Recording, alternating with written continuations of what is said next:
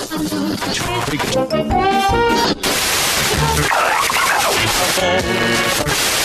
721, left intercept the final bearing 222.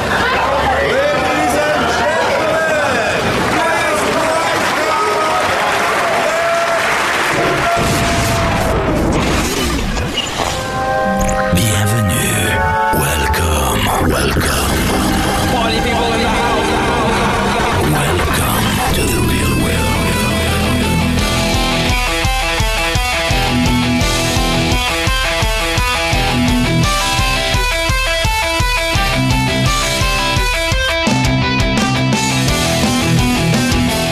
Everybody, RC Heli Nation version 2.0. I am Dan. Wait. I mean, I am Justin, and this is episode 120. We've got Nick and Jesse with us. Say hello, guys. What is What's going up? on? Did I screw up my name there for a second? You sound like a funny Dan. Yeah, you Dude, got. I was- I you was- took the role I was a little too feeling it. I was feeling it. I, I was I, Yeah. right before I did it. I was thinking, can I do a Dan impression? No.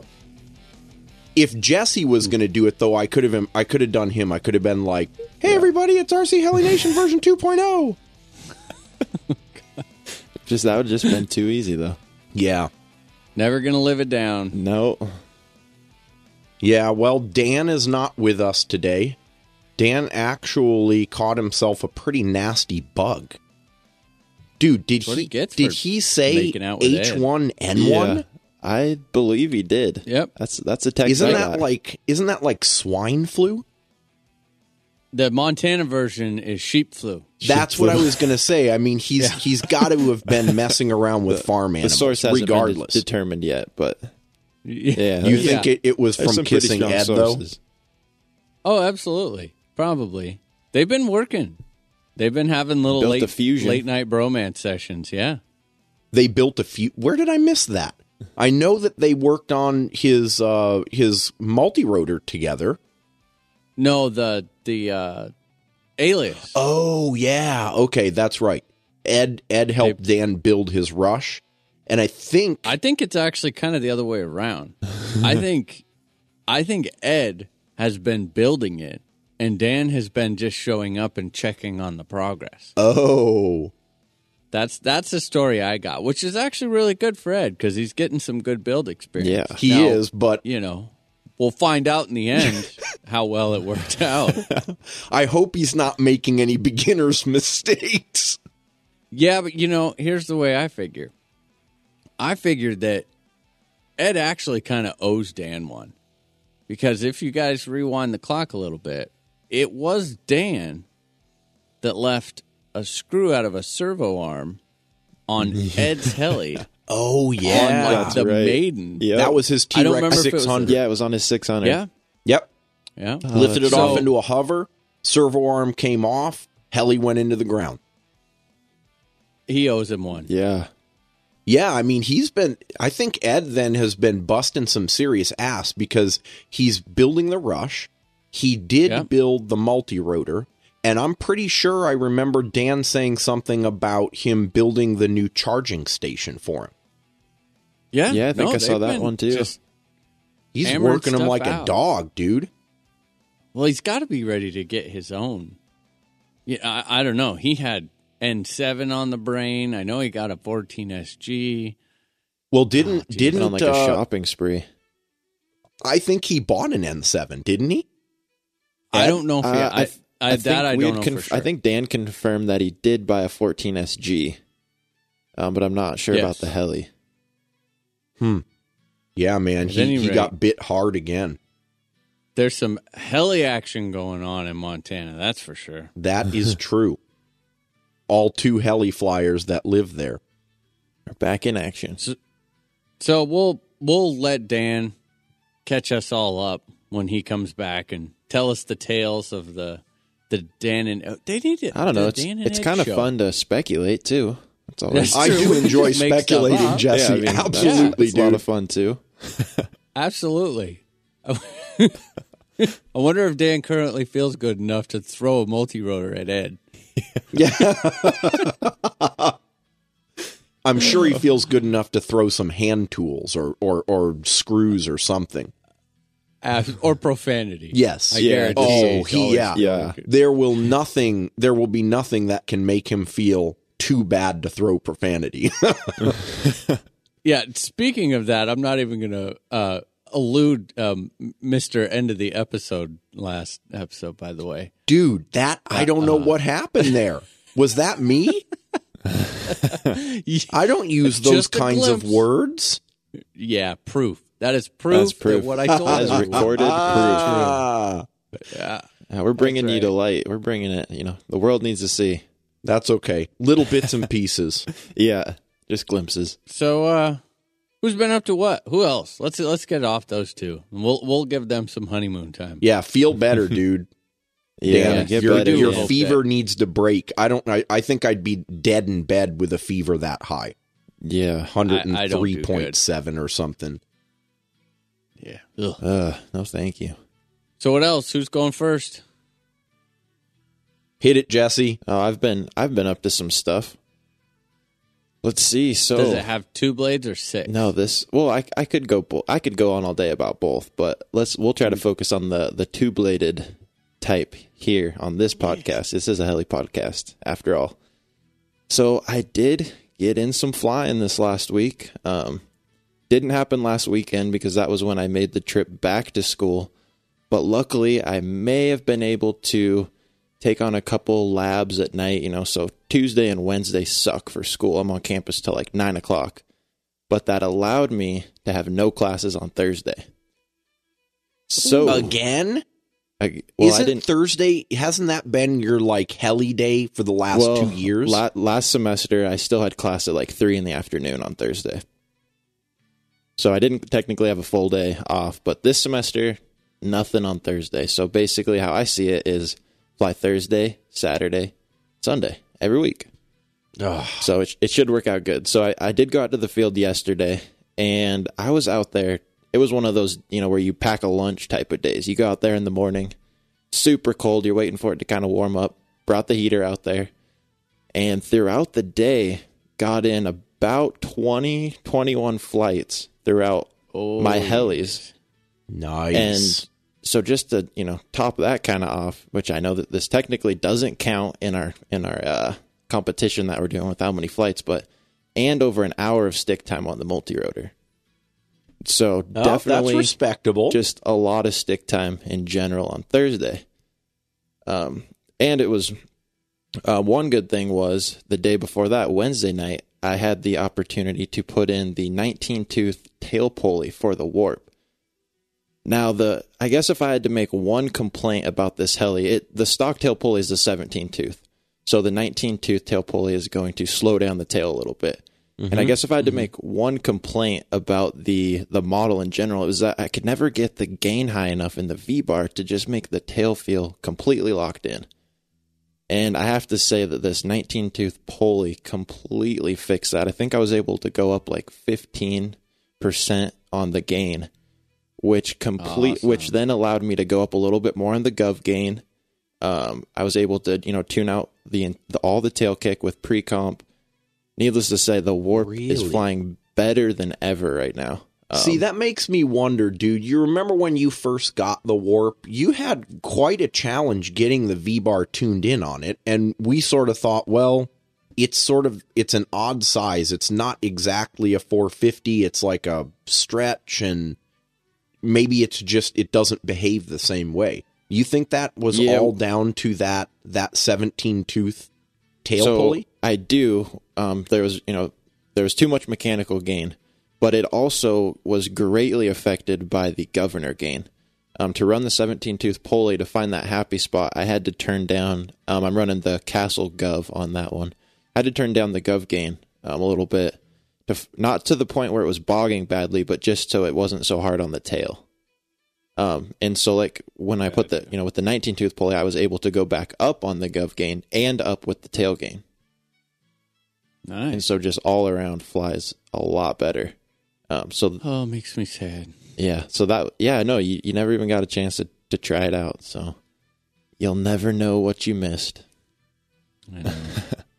Sweet, dude. And uh, all right, so I I'm sure some of you guys saw my Facebook post. I finally got around to put the putting those 1200 watt power supplies in my charging case. About time. I know, right? So while I was home for uh, winter break, I did head over to Nick's and we got like we got the boards all isolated and everything. So they're pretty much done at that point. All I had to do when I came back here to Pullman was solder on some bullets and basically drop them in my existing case. So didn't go with a whole new charging case. I'm- still have the uh, two iCharger 306Bs in there in the larger Pelican case. But just by switching out the power supplies, I gained I want to say like seven or eight hundred watts of power, and dropped Nice. like three pounds out of the case. Nice. So two, yeah, it. two wins. You can't really go wrong there. And uh, so I got a chance to use those yesterday all day. Um, they're working great. I got to say they're extremely, extremely quiet power supplies. So not noisy at all. They seem to run really cool. So awesome. and then lastly, and I did make a post about this in our forum as well. I've been trying to get, I know Justin is doing it, been trying to get real flight running on parallels. Mm-hmm. One of the major hurdles as of lately, for some reason, to me flying the sim is I really don't want to shut down my computer, everything that I'm working on, and go over into boot camp, fly for 45 minutes just to come right back to Mac. Yep. So I've been trying to. I, Like That's that's, a- a, I know, that's, that's- a that's a big lame- deal. That's a lame excuse. That's a lame ass excuse. it no, resets- dude, you know it what? I am so right much there with stuff. you. It, it I, does. I hate. That's why I don't use boot camp. yeah, boot camp. I hate having to do that. restarting your Mac. Reset. You know, it. I don't know. For me, at least, resets a lot of stuff. So Yeah. I like to. I, I've just been. I wanted to avoid it. I know that's a that's a lame excuse, but I do have some progress on the parallels thing. I've got it working to where it's ninety percent good. It's more than acceptable. Extremely smooth. Um, just every so often, there's just a little. I don't know what you'd call a little glitch or a little jump. Very very slight. Little hiccup. Yeah, and it, it actually it doesn't bother me at all because the timing you don't ever lose anything. It's not the heli that actually jumps. It's just the background kind of sh- just like hiccups just for a quick split second. What Mm-hmm. mode are you running it in? Um, On as the in- parallels mode. Like, are you running it in full screen? Are you running it in coherence? Are you in um, Windows I'm, mode? I'm running What? it in windowed mode. Okay. Um, it's taking up one full screen, and I've given it about half of my RAM, um, three quarters of my processors, and like half of my video RAM. Okay. and then I'm and then I'm running Real Flight. Now this made a huge difference. Real Flight, at least on my computer, has to be ran in full screen mode. If Real Flight is in windowed mode, it's unflyable. It's so choppy you can't even fly it. really? If Really? if, if Real Flight is in full screen mode, perfect. Dude, what what computer are you using? But wait a minute now, because I, all right, here's my, you know, Mr. Model tuning over here. How do you even get it into full screen mode? Um, so you go up to file or the it's like the I, I believe the heading is file where there's the graphics and that sort of stuff, and there's a settings one in there, and then you can go down to graphics and hardware, I believe, and it's it's right where you, where you set the screen resolution for the simulator. Right under that, there's a full screen option, and it probably says full screen. No, you just click on the no and change it to yes, and restart real ah. flight. Wait a minute, wait a minute, wait a minute. You're are you talking about putting the parallels window in full No. screen? Or are you I'm- talking about the simulator? putting the simulator in full screen mode where the menus go away. So it's like Okay. complete full screen flying. That's Yeah, yeah, weird, yeah. dude. That's Um, but you know what? I, that I now remember, you got making me wonder. I remember having the same issue with Phoenix on VMware. There's something about windowed mode, or you know, not running the sim in full screen, and I I do not know what it is, but with full screen, it is completely acceptable. And so I have been flying the sim last couple nights because it's it's a lot it's a lot Dude, now I faster. gotta My- try it. my iMac is five years old, and I run, I can run the Windows, the Parallels Windows environment, windowed as a as like another app on my Mhm. on my OS Yep. X desktop with the simulator running, not in full screen, and it flies perfectly fine. But I'm sure since yours is a desktop, you probably have a better graphics card than a laptop. Uh, the old, Yeah. the the 2009 iMacs used mobile graphics cards, so it's not See, a my- desktop style. My computer is only a 2010 laptop. okay. So, so I don't have it, it a- still may be a step above, or or close to it. Yeah, it's still not, you know, it's a 2010 MacBook Pro, so it's not the newest the newest deal, but it still works. Well, Well, cool, man. I know what I'm So trying. for anyone that's trying to do this, try full screen. It, try putting a real flight in full screen and see what happens. It worked for me. I'm gonna do it. Do it. Try it. Nice. I think that's it. That sums up my well, hold uh, on, hold on. I do want to hear about the multi-rotor. Dan's not here to pitch you shit. So let's let's spend a minute or two. just a, a quick minute. Yeah, so I guess a quick update. I so yes yesterday I did get about sixty minutes of stick time in doing. So I have the the uh, GoPro Bla- GoPro Hero Three Black Edition, and I was doing some flights taken video and stills. I can put it on um, where it takes a picture every five seconds, a full twelve megapixel picture. So I was doing both of those modes, and so far, I got to say, I'm extremely happy with the results for how plug and play the Zenmuse gimbal is. I mean, I'm still trying to get the multi rotor tuned. I needed what I'm doing right now is adding some weight to it to hopefully it'll increase the prop speed and just be a little bit more stable in the wind. But for how much the multi rotor is still bouncing around in the wind and bouncing around in forward flight, the footage is extremely, extremely stable when you consider that. So I'm hoping that once I get that thing really dialed in, that everything will just clean up. Um, Are you getting any jello at all? um, not really any jello. I just I feel like stuff could be a little bit more crisp. In forward flight, stuff isn't really staying in focus as good. Um, so like any type of low shots where I'm flying over a field and maybe want the detail of the grass and and I'm still flying extremely slow, but it still makes it go out of focus a little bit. Mm-hmm. Um, stuff like that. There's still some more dampers uh, that I can try for the gimbal mount. Maybe you know take out some of those vibrations. Um, but as of right now, I'm I'm really just focusing on mechanical setup, making sure everything is balanced. Um, I just got in some carbon fiber props today, some of the Gem Fan nine inch props that are made for the DJI motors. Um, so got those all bolted up, and we'll be trying those tomorrow. Awesome, And dude. Lastly, I did. So I know I talked about this before with Nick, and I think I mentioned it to you. It is possible to fly FPV with a gimbal. It may be hard, but it is it is possible and very interesting. so Yeah, two- because the gimbal basically compensates for all of the multi-rotor you're- you're just so you don't the- know what the hell's going on. you're just watching the ground. Um, so I, I did two flights yesterday of full FPV the entire flight except to land and take off. And so Awesome. that was that was a lot of fun. I got to get my FPV stuff set up. Can't wait. bah humbug. Yeah, I think Nick is g- is is disliking Ah, that's a is that's okay. disliking multi rotors at the same level that Dan did before Dan bought a multi rotor. yeah. That, that's well, all right. I'm actually I'm not disliking.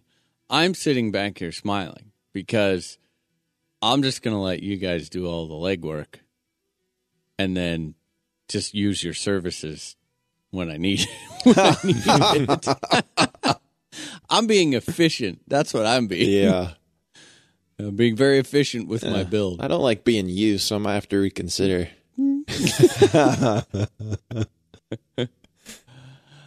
Oh, well, no, I'm I'm glad you're you're having. Yeah, I fun. mean it's it's definitely I don't know. It's one of those things where you know you get you get into winter right in the middle, not flying a ton. I really wanted something new to mess around with, and this just kind of filled that gap. Got me got me excited again. So something new. I'm sure it'll wear off shortly. So no worries. The helis aren't going anywhere. But no. Yeah, true. So Justin, Yeah. What's going on? What a week. This was a good heli week for me. So continued battles with the 770. I feel like a damn broken record. The wobbling goblin. The goblin. wobbling goblin. yep, the wobbling goblin. So on the last show, I mentioned that I got a couple of emails from listeners saying, "Hey, I had problems with my goblin wobbling when I was running the SAB 770 blades, but when I switched to 753s, everything went away and it worked perfectly fine." So of course, I immediately rushed off and bought a set of 753s. Uh, got those at the beginning of the week, or I think actually it was last weekend. It was last weekend. And put those on, and guess what? It still wobbles. So Oy. that one, I'll tell you what, dude, that that one put me in a bad spot. I was after that test, I was just place. like, oh, dude, it's never going to end. So, yeah, I, I mean, basically a very, very small change in the in the range of head speeds that it would it would wobble over. Basically, you take that range of like the 13 1400 ish on the low end to 1700 that I had been experiencing with the 770s and if you shift it up by my reckoning at least about 50 ish or 75 ish RPM that's what the 753s were doing. Okay. So, now that that was bad because of the fact that I didn't fix my problem, but it gave me another data point and that was that was what I was looking for. So, what I did from there is de- decided that I'm going to go with the stretch. We've been talking about that before. You know, my my theory on this was or hypothesis we'll call it was that if I go with a stretch kit and it's the everyone's been asking about it it's the Steve's Hobby Shop out of Germany. He does an 800 stretch for the 770 it's basically a longer belt with uh longer tail case sides. So it pushes the tail output shaft back a few inches so that you can get extra clearance on the tail. Um so I went with that and the hypothesis was that if I go to longer blades those longer blades are going to be heavier. Uh, they will have more pop with the same pitch at the same head speed, which means I can run at lower head speeds with the thinking that I might be able to get out of that nasty range. Okay. In other words, below the sort of threshold of 13 or 1400 and still make it feel like a normal helicopter. The Edge 753 data point showed me that going to shorter blades actually increased the range, the, the head speed range a bit, which I, I'm going to attribute at least preliminarily to them, uh, the, the combination of the shorter, lighter blades with the same damping, meaning that overall my damping was relatively stiffer. So, going to bigger, heavier blades is going to give me softer damping, which should also give me a more favorable head speed range or a lower, lower bottom end. Okay.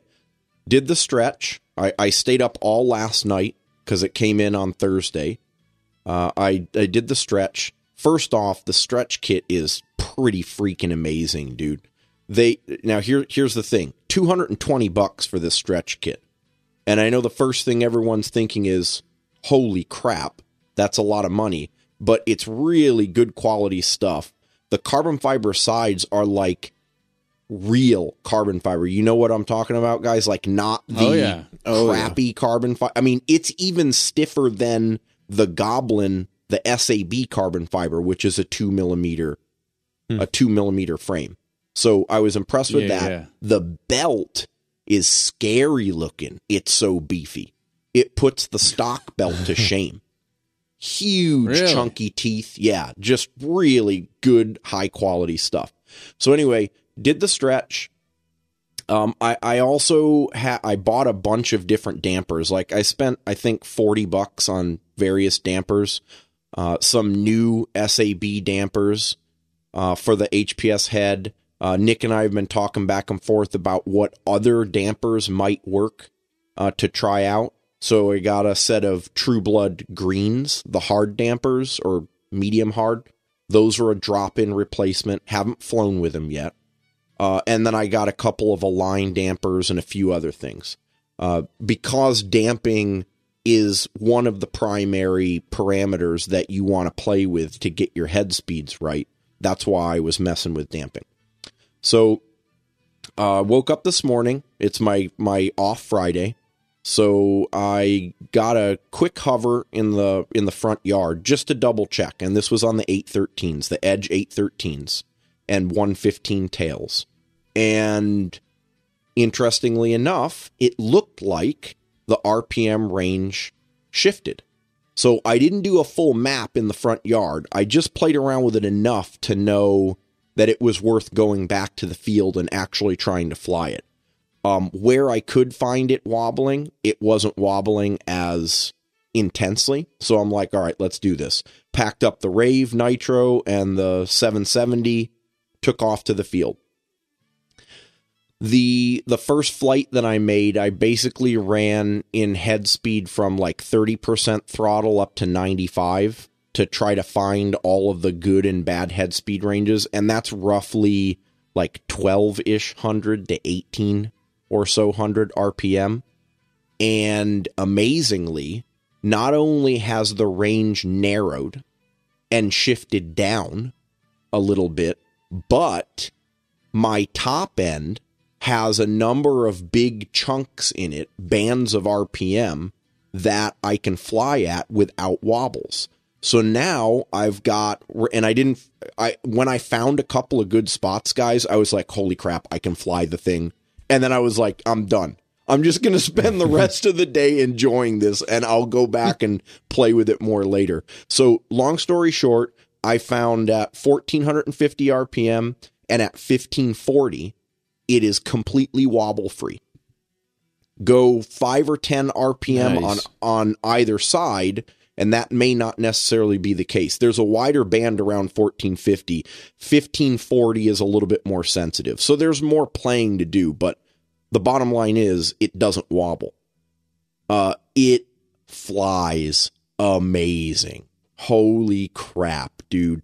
It It's completely big heli. dude Yeah. it blows my mind you listen to it at that head speed and it's quiet and you can see blades and you can and you got the like you guys know the classic edge blade fart you know the Oh, yeah. Yeah. oh i could not be happier i mean it it's it's smooth it's huge great presence in the air very very stable it has tons of pop despite that head speed and now you know my flying style uh, well i'm forcing myself to be much more conscious about collective management which is why i'm running the lower head speeds. You can still do everything at this head speed. You've just got to be conscious of it. When you kick it up to 1800 it's like it goes like a bat out of hell. It's scary It how doesn't matter. fast it is. Yeah it doesn't it doesn't matter. You're You can do whatever you want to. correct.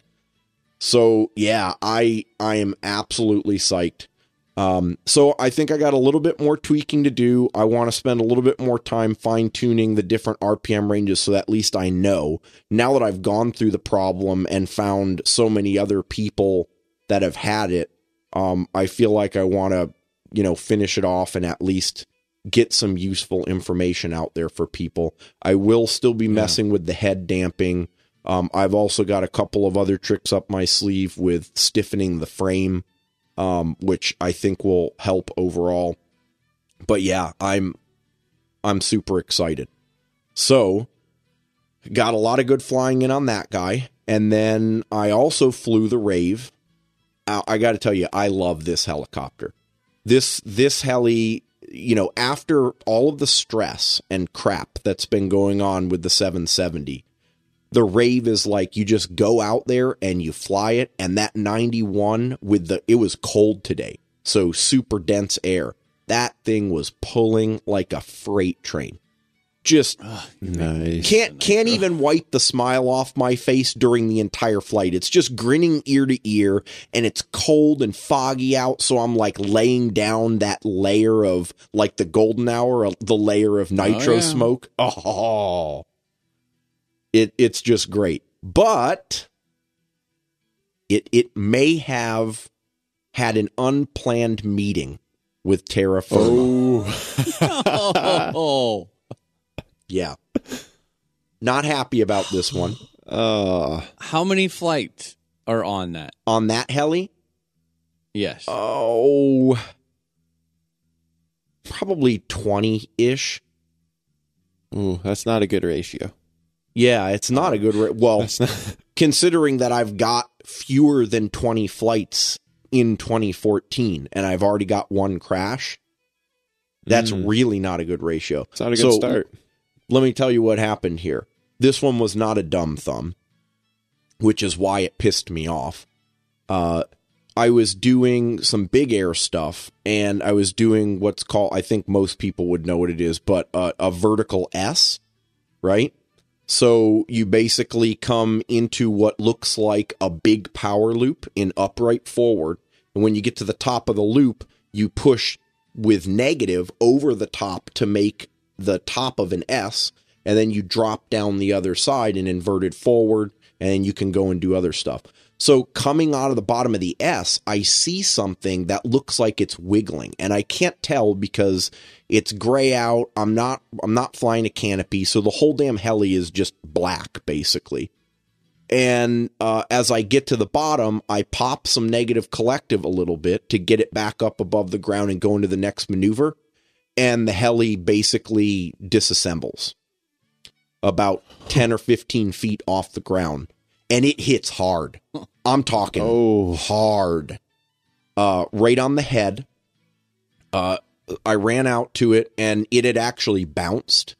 So like there was um there there was an Oh, area of grass that was depressed and where the blades had initially sort of hit and then uh it bounced probably I'd say 15 feet further with its forward speed and then landed landed on its side. Um but but here's the thing when I got there I'm like I, still had I didn't know what the hell had happened. I I mean I didn't do anything. It, it it was it just it was there and then it wasn't. Turns out that it looks like one of my boom supports popped off of the like the little plastic uh, attachment on the end of the boom support at the boom clamp out on the boom snapped Mm-hmm. and when I was coming out of the inverted S, I had some downward momentum and the boom support slipped off the boom and got sucked into the rotor because my boom supports were completely wrapped around the head like oh. five times. And and like the one that there was the, it took both boom supports as you'd imagine. It chopped the tail boom off. The boom supports chopped the tail boom off um at the at the tail case. And so the boom was completely detached. And one boom support on the opposite side was like wrapped around the carbon fiber frame from the back up or underneath the the pipe Oh, and then into the head. Ah, You seriously crashed like a professional, yeah. dude. Well, big air crashes are never soft. Well, and that's They that's always go really in what hard. it was, Jesse. I mean, if that had happened when I was doing some slow and low stuff, that wouldn't have been a problem. But Yeah. com- I mean, that vertical S, you know, when you do an S, it's a big power. Yeah, loop. you get moving. That's a couple hundred feet up, and then you're doing knife edge, nose down, inverted drop to the bottom. Coming out of that, you got some speed. So yeah, I I don't know. I hope this is not an indication that my 2013 luck is following me into the new year. But Nick saw the picture. Did you see those photos, dude? Yes, I did. Have you ever Zero seen anything like that before? No, I mean, I, I don't.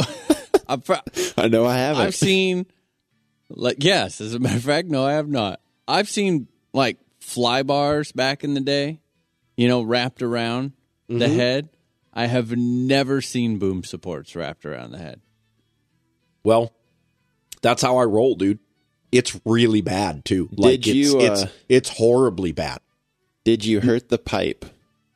The pipe now has a turbulator on it, Oh, which for those who don't uh, don't know is a little dent in the side that we here locally in the Pacific Northwest uh, our excuse for the acceptability of a dent is that it actually helps airflow and so it's a little bit extra performance on the heli that's the turbulator so yeah my Hattori now is bearing scars uh I That's not a bad one though. That's a pretty small one. yeah, it's not it's Oh, not okay. bad at all. It really isn't. But my main grips are completely destroyed. It bent the spindle at like a 30 degree angle in the oh. head. The main shaft the is frames? bent. The sh- the frames are not cracked. Here's the one saving grace. The flight before or two flights before I had I, I brought a bunch of blades with me because I wanted to do blade testing on it. And so I'd been flying the Compass 700s. I swapped out my precious Compass 700s because I love those blades uh, with the Edge F3C 713s that I got for Black Friday for like 10 bucks, right? Oh. That's the only saving grace that they will not be making a second appearance because those blades suck, dude. Do they? oh, they're horrible. I mean, they're heavy. What about they're, them is horrible. they're they're so heavy. You can feel the lag. I mean, collective doesn't feel as poppy. It just the whole heli feels like it doesn't want to move as easily as with the Compass 700s. So you, th- what you're saying is they're definitely not for a nitro. No, they are not. In my opinion. Not at all. So Yep, those got destroyed. but this one, I, I think this this crashes. I, I've already started to add up the parts. This is probably easily a two hundred dollars set of parts. That's not blades included. Dude, that's what you paid for the airframe. I paid three hundred. So yeah, I guess I can't complain, right? But but it'll, it'll get put one. back together because and we I'm joked about that too. I said you were going to crash it once and that's it. no Time dude. to buy a new one. No, no. I'm I'm I'm gonna I'm rebuilding it. I love that thing. It flies great. That's my relaxation heli. How, how relaxed were Yeah. you sounds great. when you're sitting there watching it lay on the ground? Well, when when it originally went in, it was so sudden. It went in, and I re- I realized what happened, and I had gotten throttle hold. Not that it made a difference at that point. And then I hit my throttle cut to turn the engine off, and um, I just laughed because I it's just like, oh, there he is again. It's that Justin. He's back. He's He back. never left. Oh, dude. Oh well. That sucks. hey, I had fun. I burnt burnt three quarters of a gallon of fuel. Would have gone further without if the crash didn't happen. So is is the does that only leave the 770 as an operational ready to fly? That's it. Because I've torn. I basically Because you tore I've torn everything else down the? Goblin 700 for for test parts for the 770. And then I've torn the flybarless systems off of all of my other helis except for the nitro. So back when I was still suspecting it to be a gyro issue, and I just haven't put all that back together. So yeah, I've got now I've got one, two, three. I have six airframes and one is flight worthy. oh, gee. Looks like uh, someone's got a little bit of Yeah. wrenching ahead of him. Mm-hmm. some build time. I'm getting pretty good at it nowadays, so Well, I guess he still I don't got one mind. heli. He might not. He doesn't have to wrench yet. Yeah. so that's And this is exactly what you said you weren't going to do like you did last year. did I say that? Because this happened last year. Yeah, you had crashed them and then put off fixing them and putting them back oh, together. dude. Well, Oh, hold, hold I've- on, hold I've on. to- Give me a chance to put it off. I haven't put off building anything back up. I have been so engulfed in this freaking 770 project that I, I mean that's all I see when I wake up in the morning. I see 770. I come home, I see 770. I it, it it's all consuming. But I I told you I'd win. I hope you do because I don't want to have to make fun of you for that. That's the one that I don't want to, but I will. What Yeah, the we- But I just 770? don't want to. Well, only only having one. Oh, that part. Oh, okay. Yeah, because it's not if, it's when it goes in, and I want to make sure that you have all the rest of it. Oh yeah, dude. then. No, I so I've got I've got parts orders to make and we'll slowly but surely get everything back up to speed. I, I I'm going to focus on the nitro first cuz I want the nitro running no matter what the state of any of the other helis are. And then from there we'll see what happens. I mean, I'll, I the the 700 Goblin is flyable once all of its parts get replaced, put back on it and then I've still got to build uh, the Compass 7 HV back up because I broke it down for winter maintenance. Like literally down to almost piece parts. I Yeah. would say you could do mine next, but I wouldn't get it back till 2015. So Well, I thought yours was already done, dude. see the Just the, put 20 flights on it, and then is- it'll be broken down yeah, already. the, the problem is it just flies so Screw good. I you, Nick.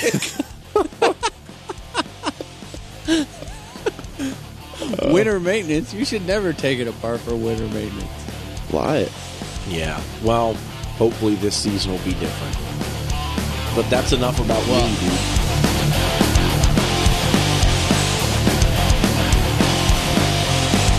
If there's one thing I've learned since I've gotten into this hobby, it's that if you're going to buy it, buy it once and buy quality. With my recent purchase of the iCharger 4010 Duo, I feel like not only did I get quality, but I'm going to get exceptional charging performance. So if it's time to upgrade your charging system, buy it once, buy it right. www.progressiverc.com.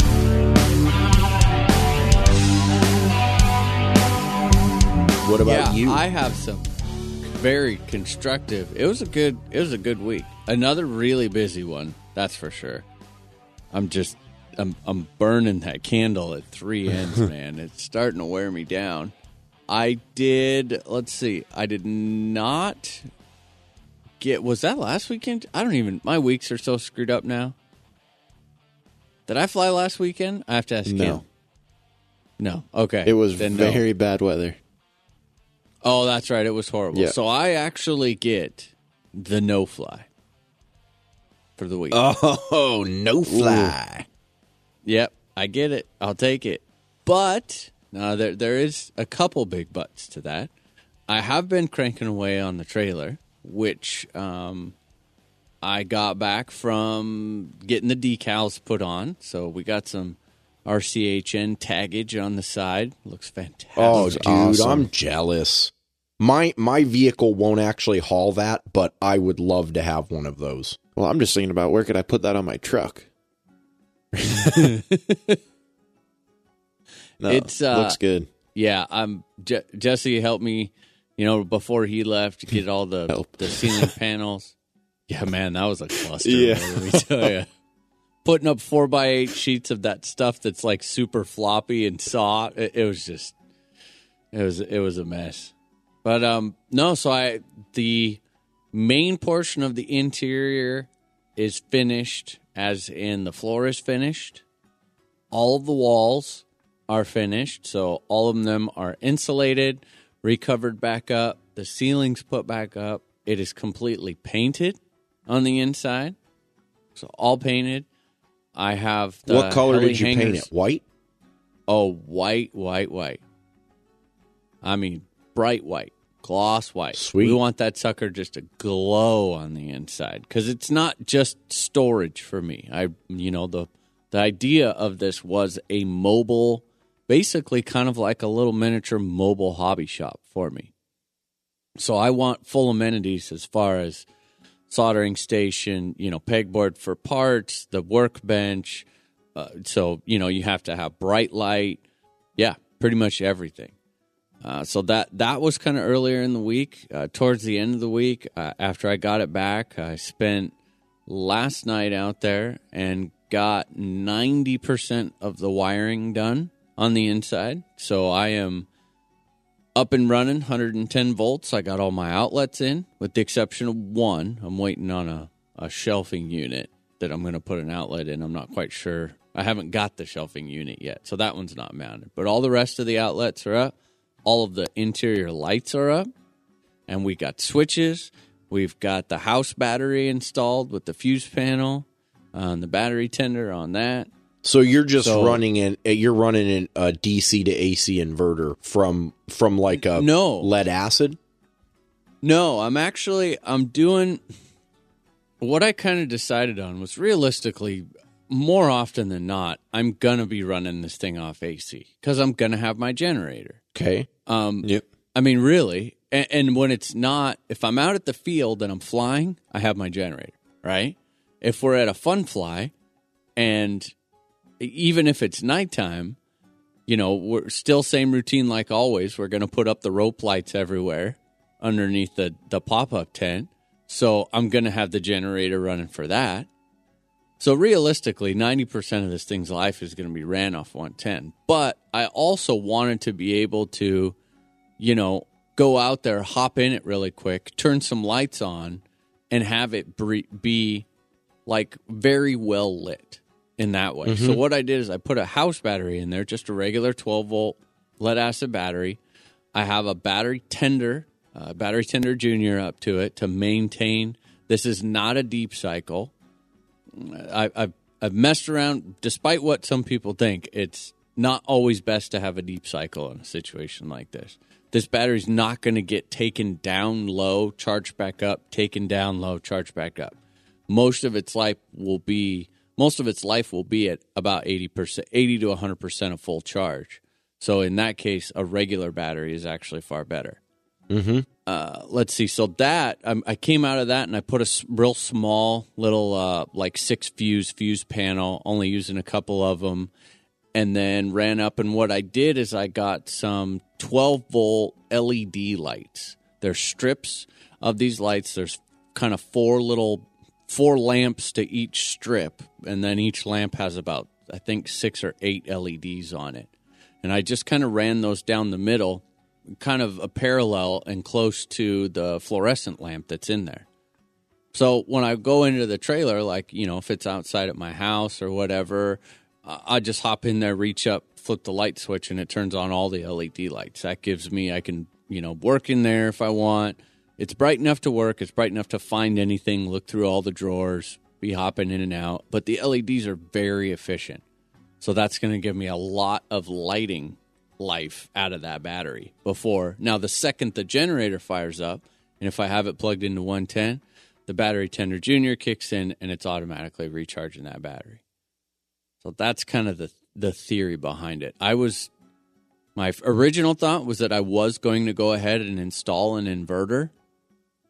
You know, but really to do that properly, you kind of it's almost like you need to have dedicated outlets for the inverter or have what's called a transfer switch. Yeah, yeah. Which would be to transfer Yep. your power source back and forth. And, uh, you know, I, I- I just, I don't see needing to run anything off of 110 that when it's not going to be plugged in for long periods of time. No, that makes You know sense. what I mean? We're- that makes sense. Yeah. Just it was an added cost I wasn't too worried about. So yeah, now that it's all lit up, uh, went out to dinner tonight and found I, I'm using for storage. You know, it's going to have uh, basically kind of like a bookcase in there, um, a long eight foot, about eight foot workbench. Everything's going to be white melamine material. But then for storage, like bins and that sort of a thing, rather than put cabinets, which was kind of my first thought, because you can go buy those, you know, plug and play cabinets, the white ones, Yeah. for dirt cheap. Yeah, I mean they're yeah. not expensive at all. But then it's like, well, you know, realistically, uh, the the purpose of this trailer was to get away from the twenty four foot, you know, six thousand pound trailer, and I'm I'm only at a six by ten.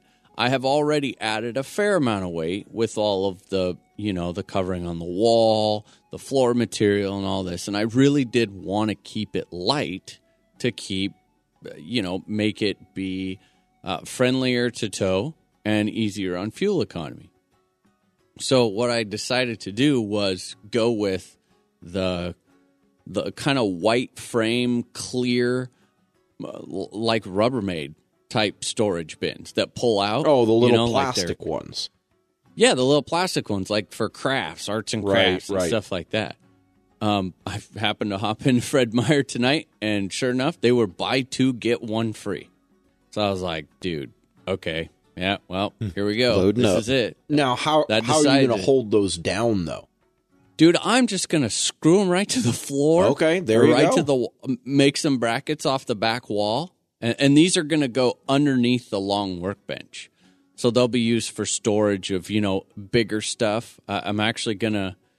I got three of the like 12 inch wide ones. Mm-hmm. I'm gonna do two on the left side, and I'm actually gonna do one all the way on the right of the bench, up a little bit higher, possibly on top of the bench, Mm-hmm. um, with a with a small microwave up above that in the corner because I gotta have a microwave. I mean, if I'm gonna be taking this thing to Fun Flies, I can completely feed myself off a microwave for a weekend. Oh yeah. Yep. Well, But, hold on, uh, hold I on, might- hold on. You still you you whether you like it or not, you are gonna make room for your little red barbecue grill. Oh yeah, so that no, Jesse and I can eat something that doesn't come out of a microwave. Oh, dude, We're- no, we're the barbecue's you. a must. That's what we're saying here. But the reason, you know, the reason for the microwave, it's so it's hot water is a big portion of it. Everyone that knows me knows that I drink coffee like a fool. Oh yeah, you do. I live off of it. Yep. It is it is my my Folgers, you know, Folgers in your blood, something like that. but it's so it's a, it's a you know it, it serves so many purposes. I don't have to have a coffee pot now because if I can get warm water, then I can get those little Starbucks via thingies or whatever and have my coffee. yeah, that's true. And we're talking like small. I mean small. And it also gives me an opportunity to make up you know, make up small meals, you know? I mean like for me for work every day, I take my lunch to work and I've always got something in a Tupperware that I'm warming up throwing in the microwave at work. Well, I can be efficient for packing for these fun flies by doing that. You know, it's like I don't need to eat like a king at a fun fly.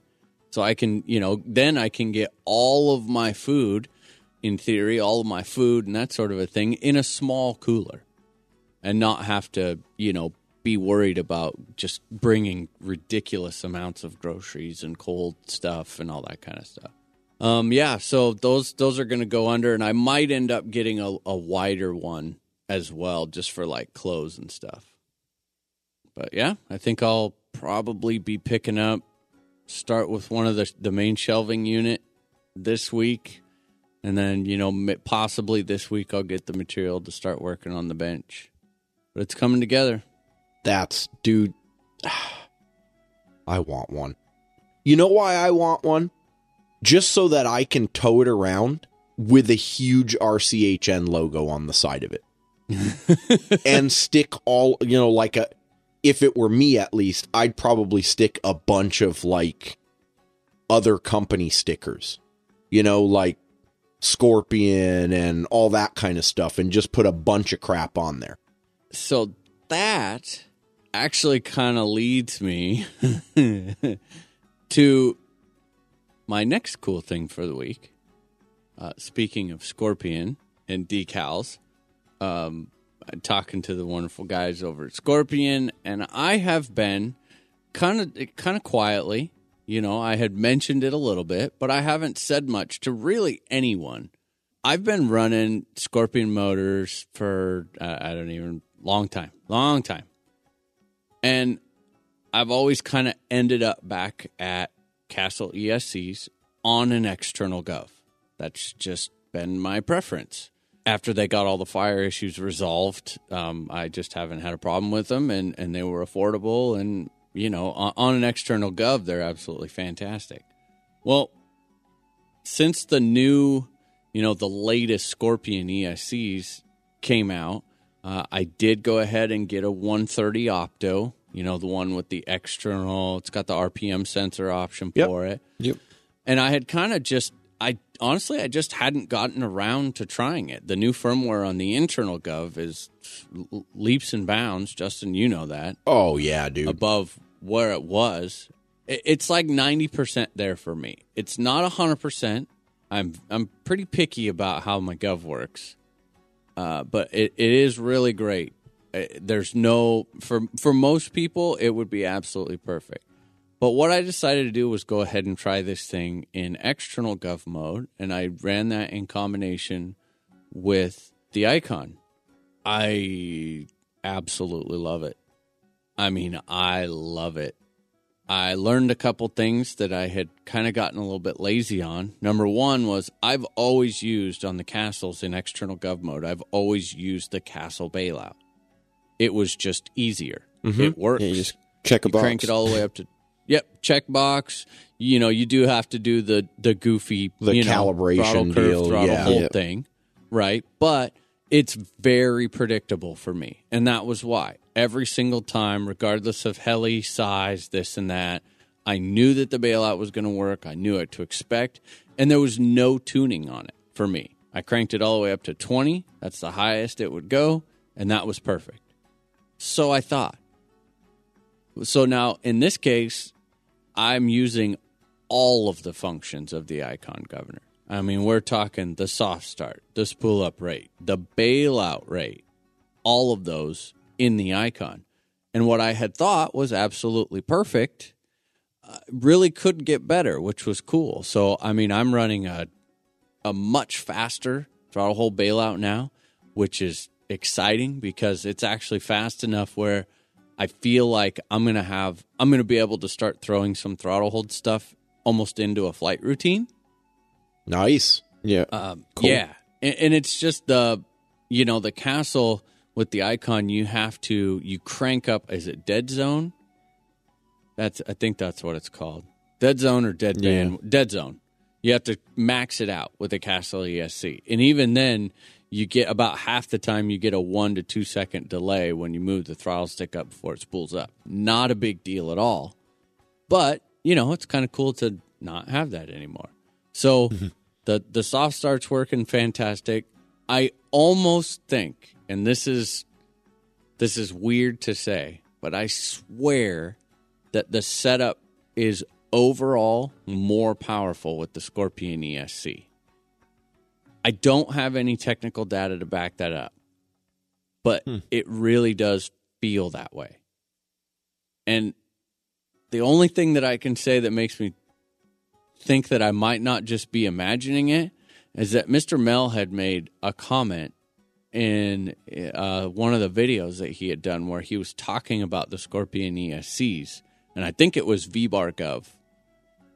And he was, or, or maybe he was talking about the internal Gov and the Scorpion, but he, and even he said in that video, this setup just flat out puts out more power. I don't get it. I don't know why. I don't have an explanation on why it does, but it must be something internal with the way that Scorpion does in their ESCs. It's just more efficient and transfers power better. Again, I, I can't explain. That's it, but- awesome, So yeah, yeah. I've been flying that and just loving it. So that's the new Absolutely. setup, I bet. that uh, yep called over talked to those guys and you know reliability is a big thing for me and everyone knows that i don't have time i don't have the patience for having stuff did a bunch of research i, I mean as with any esc there are failures Oh yeah. and Yep. i know because i used to run the 90 and the 130 back in the day and i did have problems with them uh, i mean i've burnt justin's up i burnt mine up. I did have. So I kind of shied away from them. But all the research that I did and then finally just trying it myself and doing a lot more reading, they really do have their stuff together with the 130s and the 160s right now. Uh, I don't feel that they're any less reliable than any of the other big name ESCs on the market. So I have decided I am switching my entire fleet. So all of my fleet will be running well all of my current fleet right now which is all 700s is actually going to be running all 130 amp optos on there the let's see the dfc has the 4525 in it. The Raptor that will be showing up here within a day or The two. rap, dude, believe. that just flipped me out. I was like, wait, what? Yeah, Raptor? like the Oh yeah. That's gonna take a while to get used to. Yeah, the rack the Raptor has the Maxwell motor in it. The Blade uh, 700X has the 4526 F3C motor in it. And I did decide to go ahead and get because I actually my my 4530 went away in the trade with the Warp.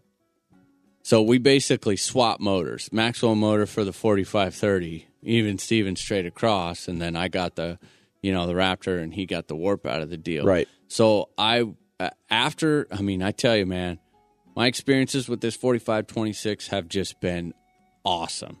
So I decided to go ahead and get another one of those to put in the 700EX. Sweet, dude. Nice. honestly, I'm All just decked in out. like I'm in heaven. I mean, I, I'm I'm grinning. I'm grinning as we're sitting here because it's uh, all of those are running on the icon. It wasn't like I'm actually not.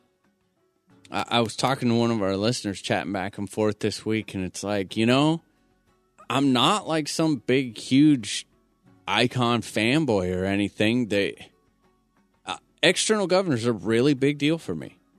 It is very important to me. It's high on my list. And all there's so many flybarless systems now that fly great. You know, the V bar flies incredible. Icon flies great. Uh, even the newest Skook uh, firmware out there flies great. All of these fly great. So I, I kind of have just settled with the one where the gov I could get out of the governor what I wanted to, and with the least amount of tuning. So not saying I'm not willing to try something else, but I think I'm just going to kind of settle in and and you know keep all of these helis up and flying and enjoy it. Good, dude. Sweet. The year's starting off good for you. Yeah, it's funny. I came in. Uh, uh, so last time me and Jesse were out, uh, we were screwing around trying some air to air footage, and I freaking LVC'd my set of packs in the, in the 700X. Oops. and uh, auto down. It must have just been that it was friggin' cold because I, I broke the landing gear. I just cracked the landing gear, the back skid On which the heli? 700X. Oh, on the 700X. the 700X. Yep. Yeah. And even I was like, dude, I've hit that way harder. Didn't really expect that, but eh, oh well. And it it was cold. I mean, there's no question it was Yeah. cold. A couple nights ago, I came downstairs and was like, oh, dude, you totally forgot to order landing gear, you dummy. Ah, and you know how you get that feeling? It's like you need one thing. Yep. Just one. But you really want that one thing and I, and I just I put it off and I forgot. Well, last night I come downstairs, remind myself, you know, because at that point, I mean, dude, on a Wednesday, if I order it, eh, you know, okay, is it going to show up for? It's not probably not going to show up Friday. It'll probably be Saturday. Well, you know, whatever at that point, because Saturday's kind of like my day. So I wasn't that motivated. Well, I come downstairs last night, happened to look up over on the bench for something else. Look what's hanging there. Right above. Another brand new set of 700X landing gear. And I sat there and went, how how did that get there? Like I was baffled. And then it reminded me how freaking awesome it is that they sell these in two packs. Oh. Oh. That's how you buy them. So they're like, you know, 18 bucks or something like that, but you get two complete sets of skids. Nice. And remember, they're only they're one piece skid. yeah, so you got to replace. so there's the no thing. other parts to buy. Right. Yeah. So I had totally forgot. And boy, let me tell you, everything negative, every negative thought that I have had about those landing skids, which isn't bad, but it's like they're a little toyish looking. You know, they function just fine. I don't have any complaints with them. Yeah. Like that. Every negative thought just all went away. and I was like, dude, this is awesome because when I did that canopy bump, I bought one package of skids. So it's basically like buy one get one free, and you forget. And so you know what, Blade, thank you, thank you for doing that because you saved my stupidity from placing an order for just one set of skids. Good call. Yeah. Yeah. And then I'm gonna decal the shit out of that trailer with scorpion decals. That's what started the whole conversation. Now I remember. Yeah, was that's like, what I'd I be want a doing bunch too. of decals. Tons of decals. I want the big ones. Sweet. I can't wait to hear what you have to say about the Raptor. Yeah. Here's some feedback on Yeah. that. It's uh you know, it's a little bit of an interesting deal because this one I didn't I don't think I elaborated on it, but this one has actually been they have had some tail drive gear issues. Believe it or not. Yeah, I've Um that struck me as odd when I first heard it, but you know, every me got to have an issue. It just depends on and it doesn't seem severe. It's not particularly severe Um, because it's not like some huge widespread thing. But there have been some definite issues, and that's kind of the that's what brought this on was uh, the guy that I'm getting it from Ryan. He had had one blow out and rekitted it, and actually Thunder Tiger took care of it. So, but then he had it happen again. And at that point, I mean, dude, we've all been there. It's like, uh, no more faith. Don't want it.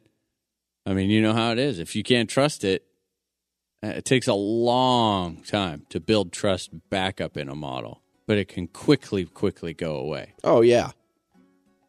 So that was, you know, that was actually what brought him to contact me originally was just to, you know, talk about it. So, yeah, it's going to be one of those I'm going to put it together very very carefully, very mm-hmm. cautiously and pay attention to a lot of stuff. And you know, if if it happens, it happens. I just I feel like it's such a popular heli that I I I don't know. I just feel like we should have one on here We should. since all you homos are going to multi rotors. I'll be the one that'll keep buying regular Hey now, I don't have anything up and running yet with more than one rotor or two rotors, I guess. Uh, That's that is true. That is very very true. I'm just pitching you guys crap. But So you should clearly get in the most flights in this year. Is that basically what I'm hearing? you know, I don't think, with the exception of like we had talked, with the exception of adding an 800, I really feel uh, and a nitro. I've got to do that, and, I'm I'm actually kind of thinking I might just go good old fashioned 700 nitro. Mm-hmm. I mean, I, I I don't know. I just there's Can't something about it, you know. Yeah. Um, with the exception of getting that 800 electric and- getting the nitro back up, I feel like I've got a not the fanciest. I just feel like I have this incredible workhorse fleet. You know, that I can just go out and fly. They're not like the ooh ah oh my gosh, oh look at all those, you know, goblins and diablos and stuff like that. It's not that kind of a fleet. But they're all just incredible workhorses. You know, Yeah. the DFC, the 700X, the EX, uh, and yeah, I, I couldn't be, I really couldn't be any happier. And I'm, I'm excited to to take this year and fly with these and just really kind of see which one proves the the least maintenance. Yeah. And it'll be interesting to see which one you find yourself just, you know, subconsciously grabbing before, you know, which one which one's your go-to? Which one are you going to grab first when you get out to the field to go fly? Yeah, you know that's true, and I'm gonna try and force. Um, you know, I, I've I've leaned a tad more towards uh, the DFC, but not because of the actual helicopter. It's only because of that's the one that I had packs for, all set up and ready to go. So Yeah. what I'm going to try and do is, if I even if I have to move packs around, I'm going to try and have an equal number of packs for each Yeah. hill because that's kind of like that will tell the real tale. Yep. You know, if you don't have any excuse why to pick one up or the other, then then we'll just we'll see. Well, Cool. I think we've heard. Think Enough from what we did. Yeah, exactly. We better. I suppose we should probably get into some news. I agree. We should do some news.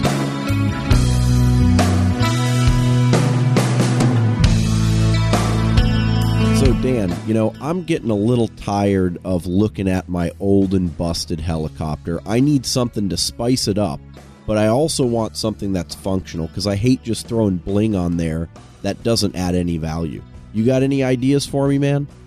Absolutely, dude. As we all know, Patrick at KDE, these guys make fantastic upgrades for your helicopter. They do all kinds of helicopters, mostly a Align, but they do Goblin and they got some Synergy stuff. And of course, we all know the Blade stuff. That's getting really popular. They got pretty much all the right upgrades that you'll need that not only add the bling, but they add the performance as well. Sweet, man. I'm going to head over to kdedirect.com right now and make it mine.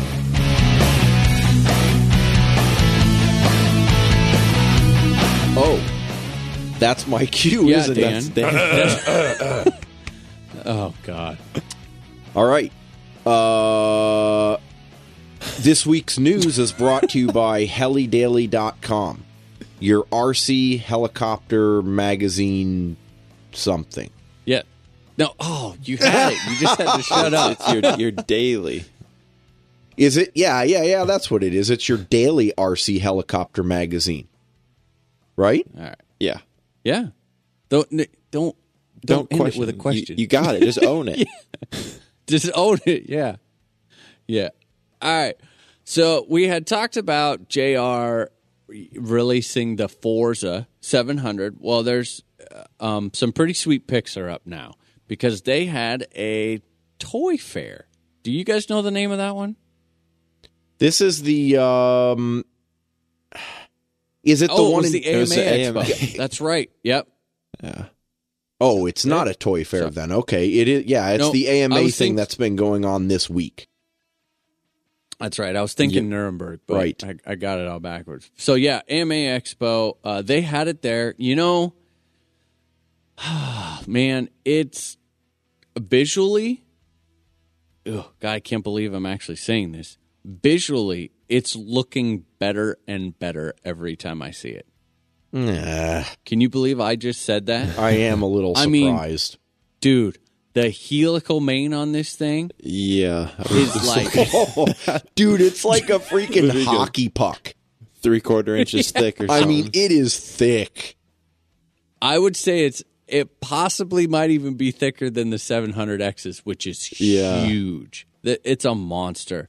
I really like how they did the uh, the pieced frames on it. You you see that? Yep. So it looks like if you drive it in, you can do lower frames. Yep. Man, I'm I'm kind of digging it. Can, I, can you believe I'm saying that?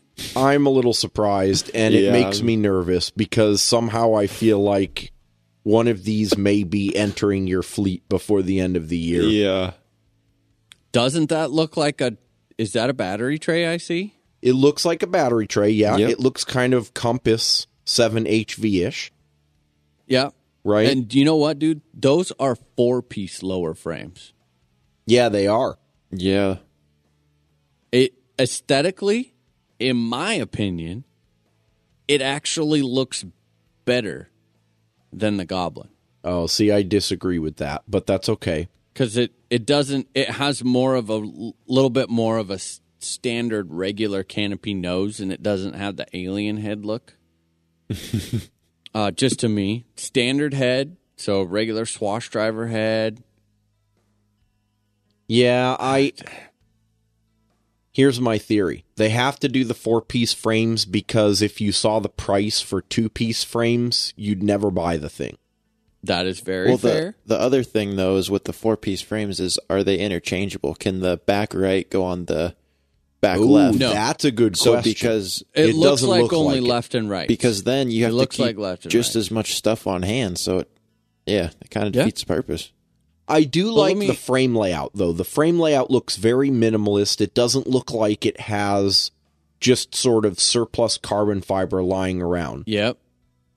Which is actually non JR ish. I mean, I, mm-hmm. Yeah, that is true. it's compact frame. I, I'm still kind of up in the air on what I truly think about the boom cover. I, I'm not. I'm not sold on the boom cover yet because that is what it is: is a boom cover. I could potentially maybe see that causing vibration issues, maybe if it's not done right. But, dude, if they like, let's let's play what if. what if this actually came out and was available? The first hurdle. and yeah, okay, big what if game, big game. And and what if it was of a reasonable price?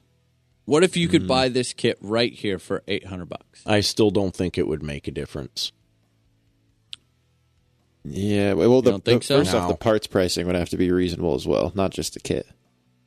No, that's true. Yeah, they can't pull a E eight twenty Yeah. on you. Yeah, exactly. Parts Exactly. pricing has to be in the ballpark. I mean, let's let's be honest here. It it looks like a reasonably good design. Yes, they've taken the whole sort of shrouded canopy deal from Goblin and I guess, you know, that's okay. They're doing what is hot right now. And I'm sure that it's going to be just like anything else you get from JR, which is high quality. Mm-hmm. but I I just think that well my perception is that the 700 class market is very heavily saturated right now. And anything that someone comes out with is only going to get so much action. And at the end of the day, there are just probably not enough people out there willing to give it a try to make a huge splash like the Goblin. I mean, when the Goblin stuff came out, it was the first time anyone had ever seen something like that in a 3D heli. And as a result, it exploded. I don't know what the next step is in innovation that's going to have a, a, a, That sort of an Goblin effect. Yeah. Yeah.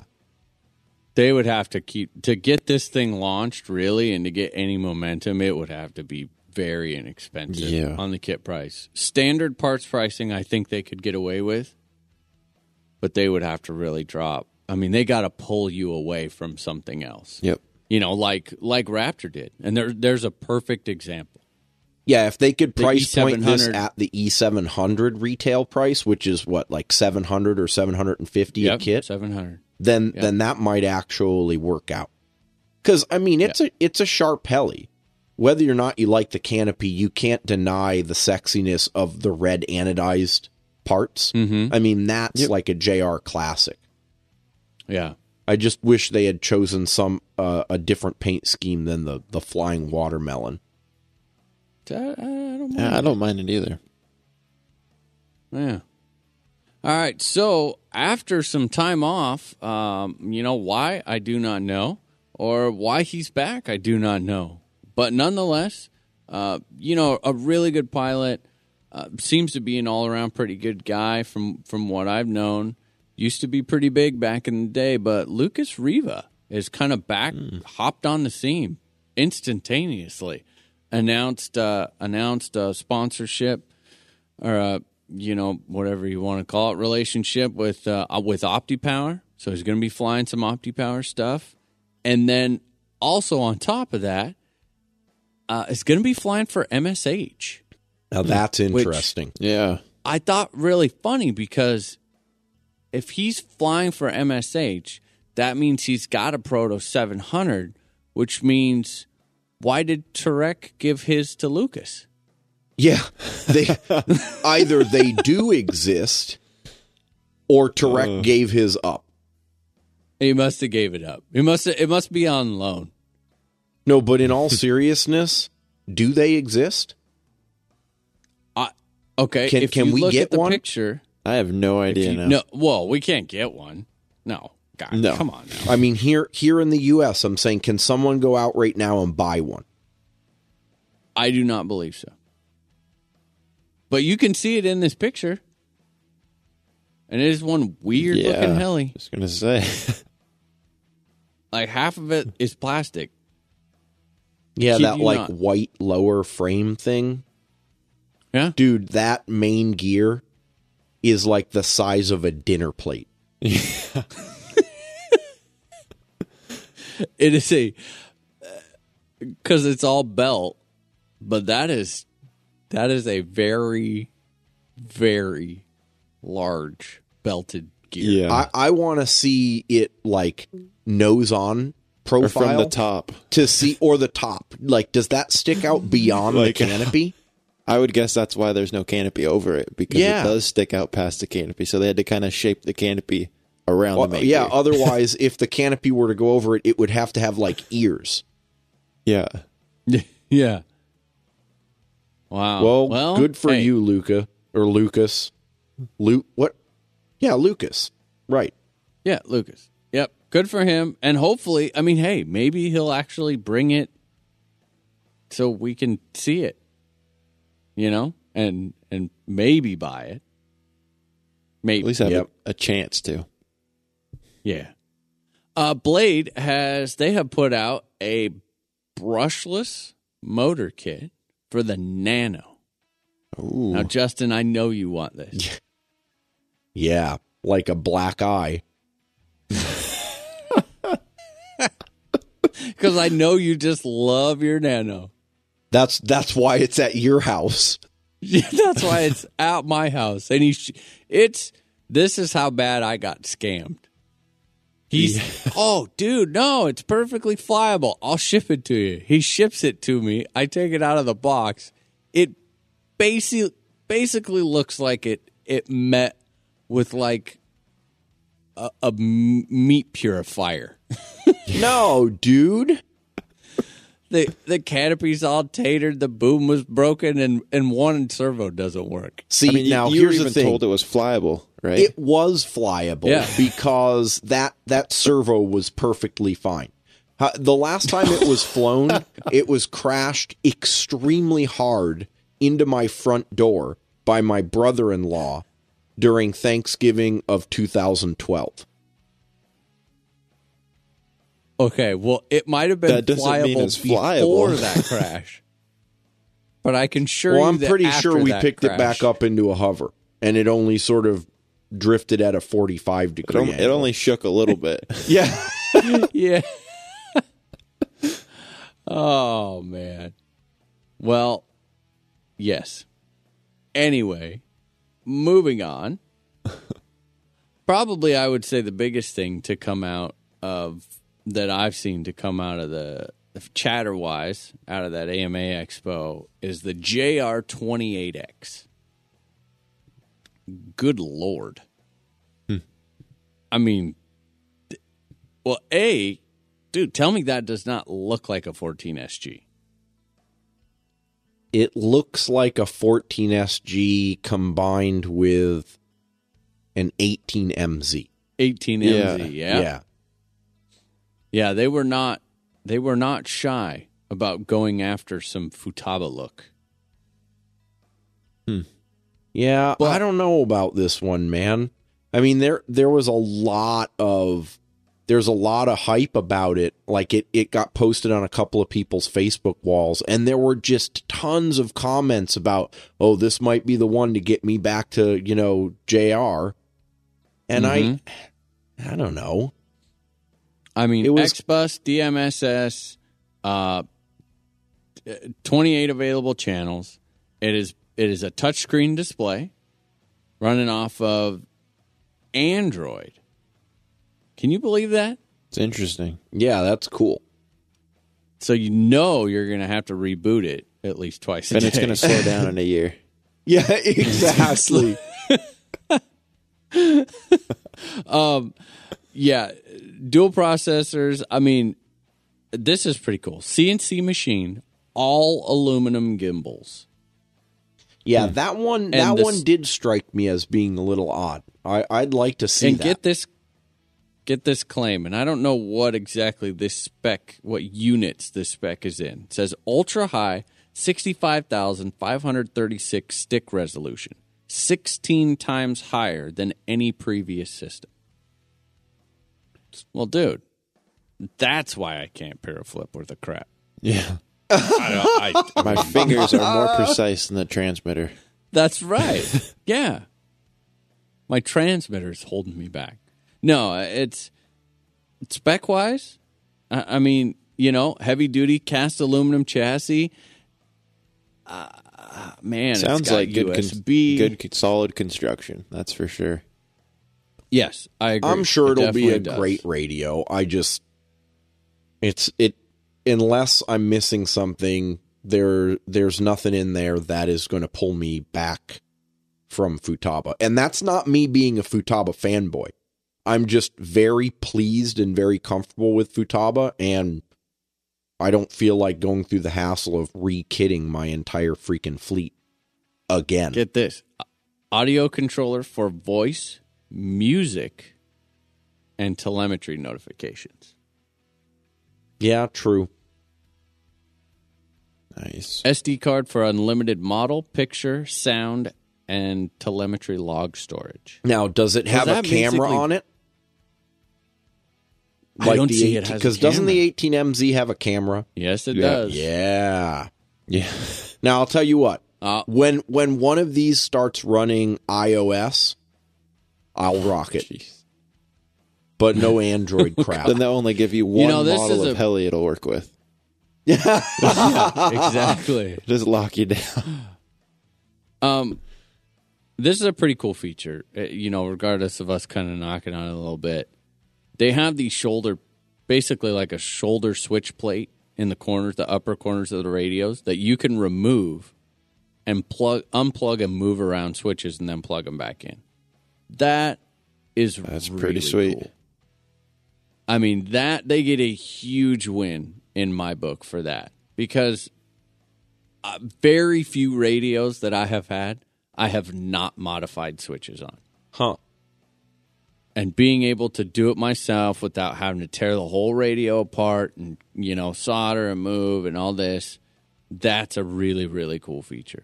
So, congrats. But the real question here is do we have any idea on price? No, we It's do not. It's got to be at least 2 grand. That's my bet. I don't see how Uh, this you know- can come in under 2 grand given how closely it matches and in some ways exceeds the performance of the 18MZ. And it's a JR by the way. Yeah, we're it's it's going to be unfortunate, but it's going to be the same thing. It's it's probably a really really nice product, and they're going to come in at a really high price, and no one's going to buy it because of the price. Yep. It's not like JR's really put out anything. I mean, bad Yeah, true. in my mind, anyway. Mm-hmm. They put out nice stuff. It's just way overpriced. Yep. So I don't know. Well, any of you clowns got any news? Oh, I got I got some news. You got some news? I I do Jesse's some got news. A little bit. New compass? Compass news? No, it's it's surprisingly not Compass news Oh, I got some Compass news for you. for me.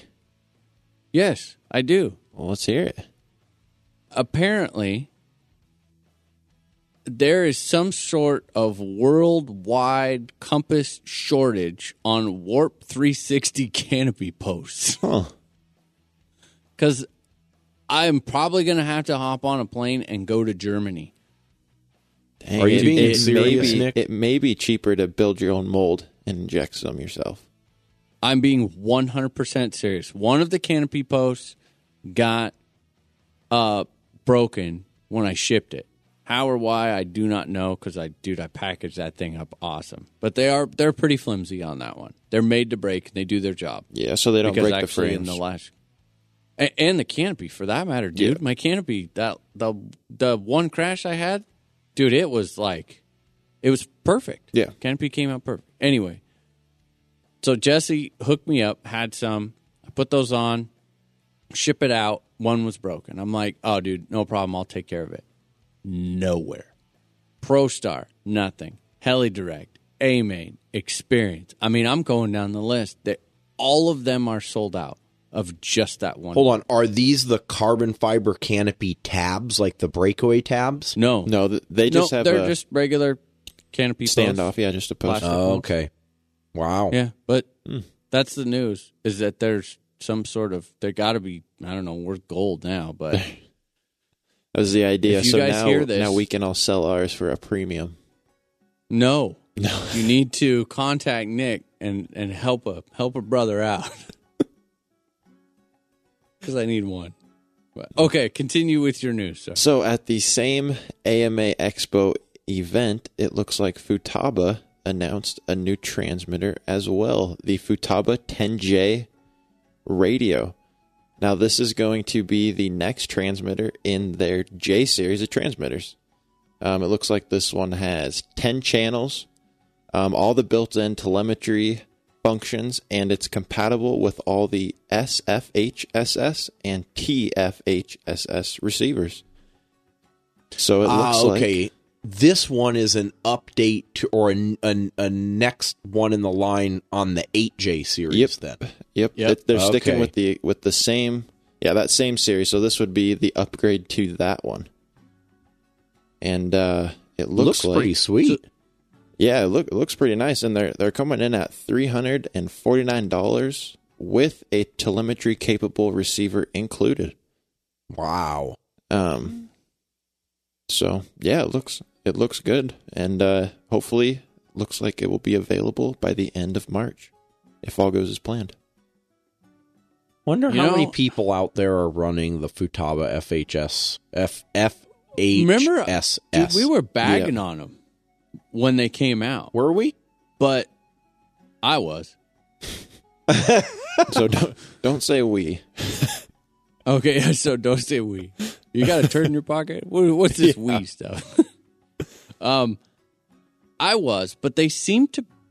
I mean, they're. It's like they're not going away, and it makes me wonder. Well, and I had heard that this was the technology that Futaba is moving towards. I mean, you notice, like my 14SG runs both Mm-hmm. Mm-hmm. FASST and FHSS. Well, there must be a market for it if they're you know still making new ones in that line, for sure. So A- and I don't know my transmitter technologies to know if it's actually a better you know is it better? I don't know. But I do what I do know is that it seems to be the technology that a lot of aftermarket companies are making their their like bind and fly stuff compatible with. So it's you know DSMX and FHSS like the T-Rex Yeah, if the the little bit of research that I've done on it suggests that it is it's still not as good as the FASST system. I think the FASST system has the ability to support a number of additional features that the Mhm. that the FHSS does not. But what I do understand is that FHSS is well, I, I at least I've read people say this is the way that the DSM should have worked, or at least the original DSM and DSM two. I mean, it's it's a mm-hmm. frequency hopping system, and Futaba says that they can do it cheaper, so they can offer a sort of a lower price tag for people that want to get into things. I, I would So it's it's it, less expensive to make that technology. I- I think and that's what saying it That is. it's good enough. I think that's what it is. Yeah, I mean because they're they're all usable on, you know, full size, well not full size, but you know, I mean it's not a park flyer type system in other words. no, no. no, this is a full you know full range. They Yeah. even said with this new one it has some uh, built-in multi-rotor programmability. Yeah. So Yeah, That see, tells that tells me long distance though. Yeah, they're obviously not worried about. Yeah, it. exactly. And So- you know, Futaba has. It's like Futaba has ruled the sailplane, you know, slope soar type category for a long time. Yeah. a long time. So, uh, I, you know, r- transmission issues were never were never Futaba. I mean, once they got into it, so I, I guess I have a lot of faith. Where if they say FHSS is is where it's at, it's good enough, it'll work fine, and it's a heck of a lot cheaper, then, dude, I mean, okay, I, I'm game. You know, I'm not necessarily going to get rid of my 14SG to go get one of these. uh, because I can fly both. Like that's I think why I personally like the 14 SG. That so is much. nice. Yeah. Yeah. I mean, And it's unlikely almost- you're going to find features on a J series radio that either you don't already have on the FASST or uh, you know that would make you want to go to it because it is a more entry level radio series. So the 14S or SG's got to have everything and more right there and if you can use FHSS already then there you go. Yep. Yeah, definitely. But I bet you it won't be long, but before they have a 14J that outdoes my 14SG. Oh yeah, I'm sure. Yep. Just like any other industry. Yep. Like all the poor people that you know, DX8s and the DX9 came out with the talking and all that. and they were Yep. Like, oh my gosh, you know. Yeah. Cool. Any other news? I got some news.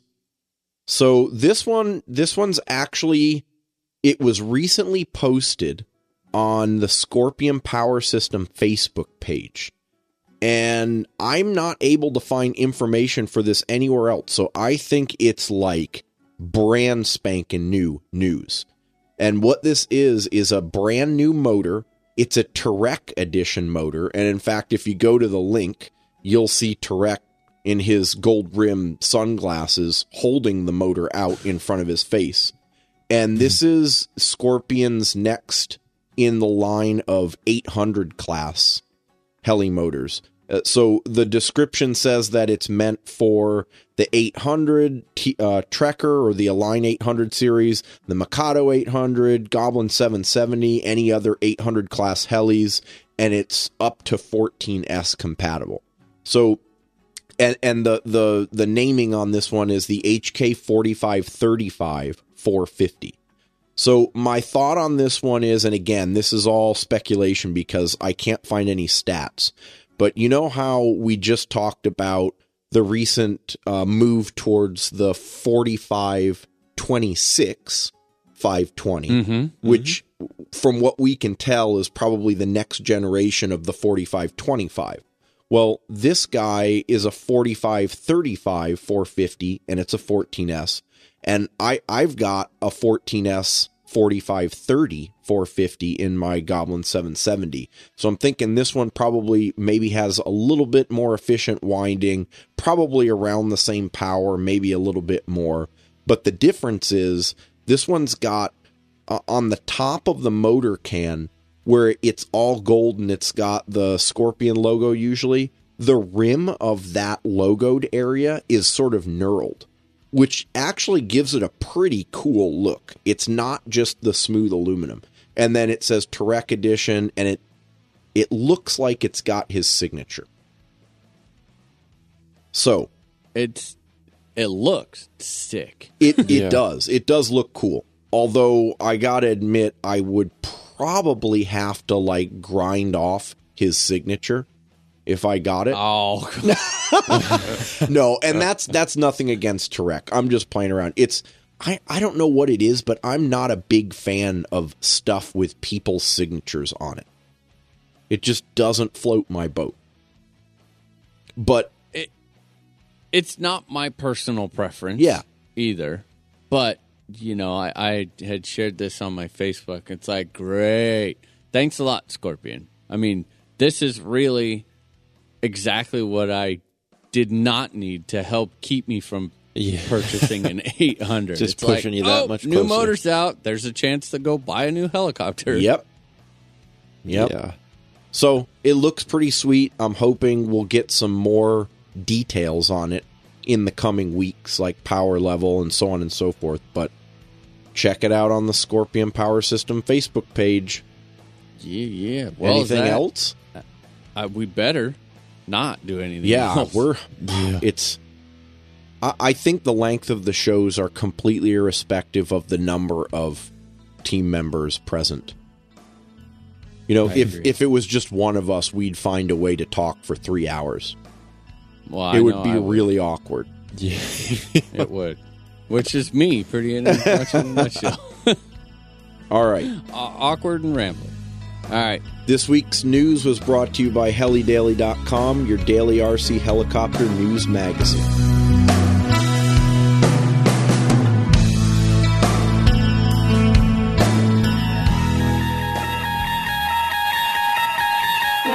Somewhere on the other side of town lies a helicopter, broken, bent, and clinging to life.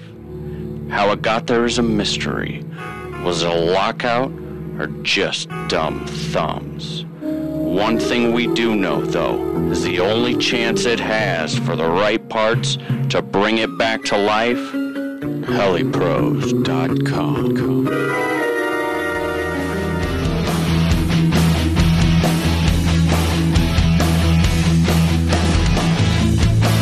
This was pretty big. I would say this was pretty big to really big. Ready Heli. You know, it's it, it seems like it was just the other day when we were announcing their uh, you know that they did not have the the sole distributorship of Mikado in the US anymore. And then we were talking about, I, I, dude, I was just listening to the episode. when We were talking about, okay, look, they're getting KDS, look, they're getting Goblin, this and that. And then all of a sudden they're closed for inventory. And boom, they're gone. done. Done. Game over. Ready, Heli. Are you kidding me? that completely blew my mind. It's funny too because this happened right about the this was at the beginning of this week and that's right after I had suffered the blow of the 753s not fixing my goblin. And so, okay, mm-hmm. I'm getting the stretch and what do you put on the stretch? Edge 813s. So I go to Ready Yep. Heli and the website has two little traffic cones on it and it says, "Oh, the site's down right now for inventory. Will be back up on January 13th, which was Monday." So I'm thinking, "All right, no big deal. I'll check it later in the day." Well, Facebook stuff starts to fly. I check it later in the day and it still says the same thing and here we go. About 4 or 5 hours later, it's confirmed by multiple employees of Ready Heli, or, or I guess now former employees of Ready Heli, that it's done for. Yeah. It that's messed up. You know, yeah, I just I just don't get it. Did because like we were, we were like we were talking about on the show, it's like they you know they they they're no longer the sole distributor for Mikado, and we see them picking up all these other brands. And this isn't this is throughout the last couple of months too. We've just slowly seen them start to carry more and more variety of stuff that they hadn't carried before. So I mean, my my question is, man, do we think they saw this coming? 'Cause, I mean, they really seem like I- they're stocking up and getting ready for 2014. I would like to believe, I would hope that they didn't see this coming Yeah. because uh, that is the only explanation that I could take that would make me feel better about them doing the this whole decision. quote unquote inventory thing. Well, and also You know what I just mean? two weeks ago we talked about in the the show news that they're they're going to stock Goblin. I mean that was Yeah. that was brand new. That was within the last month. So if But if you know they what? did see it coming, then they put up a good damn front all to all the way to the bloody Yeah. end. You know what though? You know what I just thought of? There was uh, an individual that uh, Jody from Australia. His question was so basically, you know, what the hell am I supposed to do with this like five hundred dollar gift certificate that I have to Ready Heli? That's a And I bet you it didn't even cross my mind until now. What do you think would have happened if they would have announced that they were gonna go out of business? Oh, everyone would have cashed out. Yeah. Well, yeah, Everyone would have cashed out their gift certificates, and that would be no more revenue coming in. I mean, that would be bad for them. Yeah, to it'd do. make it even worse. But if you just throw up an inventory thing, it doesn't make anyone think about it, and then you're closed before anyone has a chance to redeem all of those. Think about that. Yeah, and and you know, of course, like everything even somewhat controversial or dramatic in our hobby, the forums were just awash with comments and um, more conspiracy theories and so on and so forth. And there were a number of people that posted uh, the the one thread I'm thinking of was up on RunRyder in the main forum uh, that posted that they had just purchased stuff like that weekend.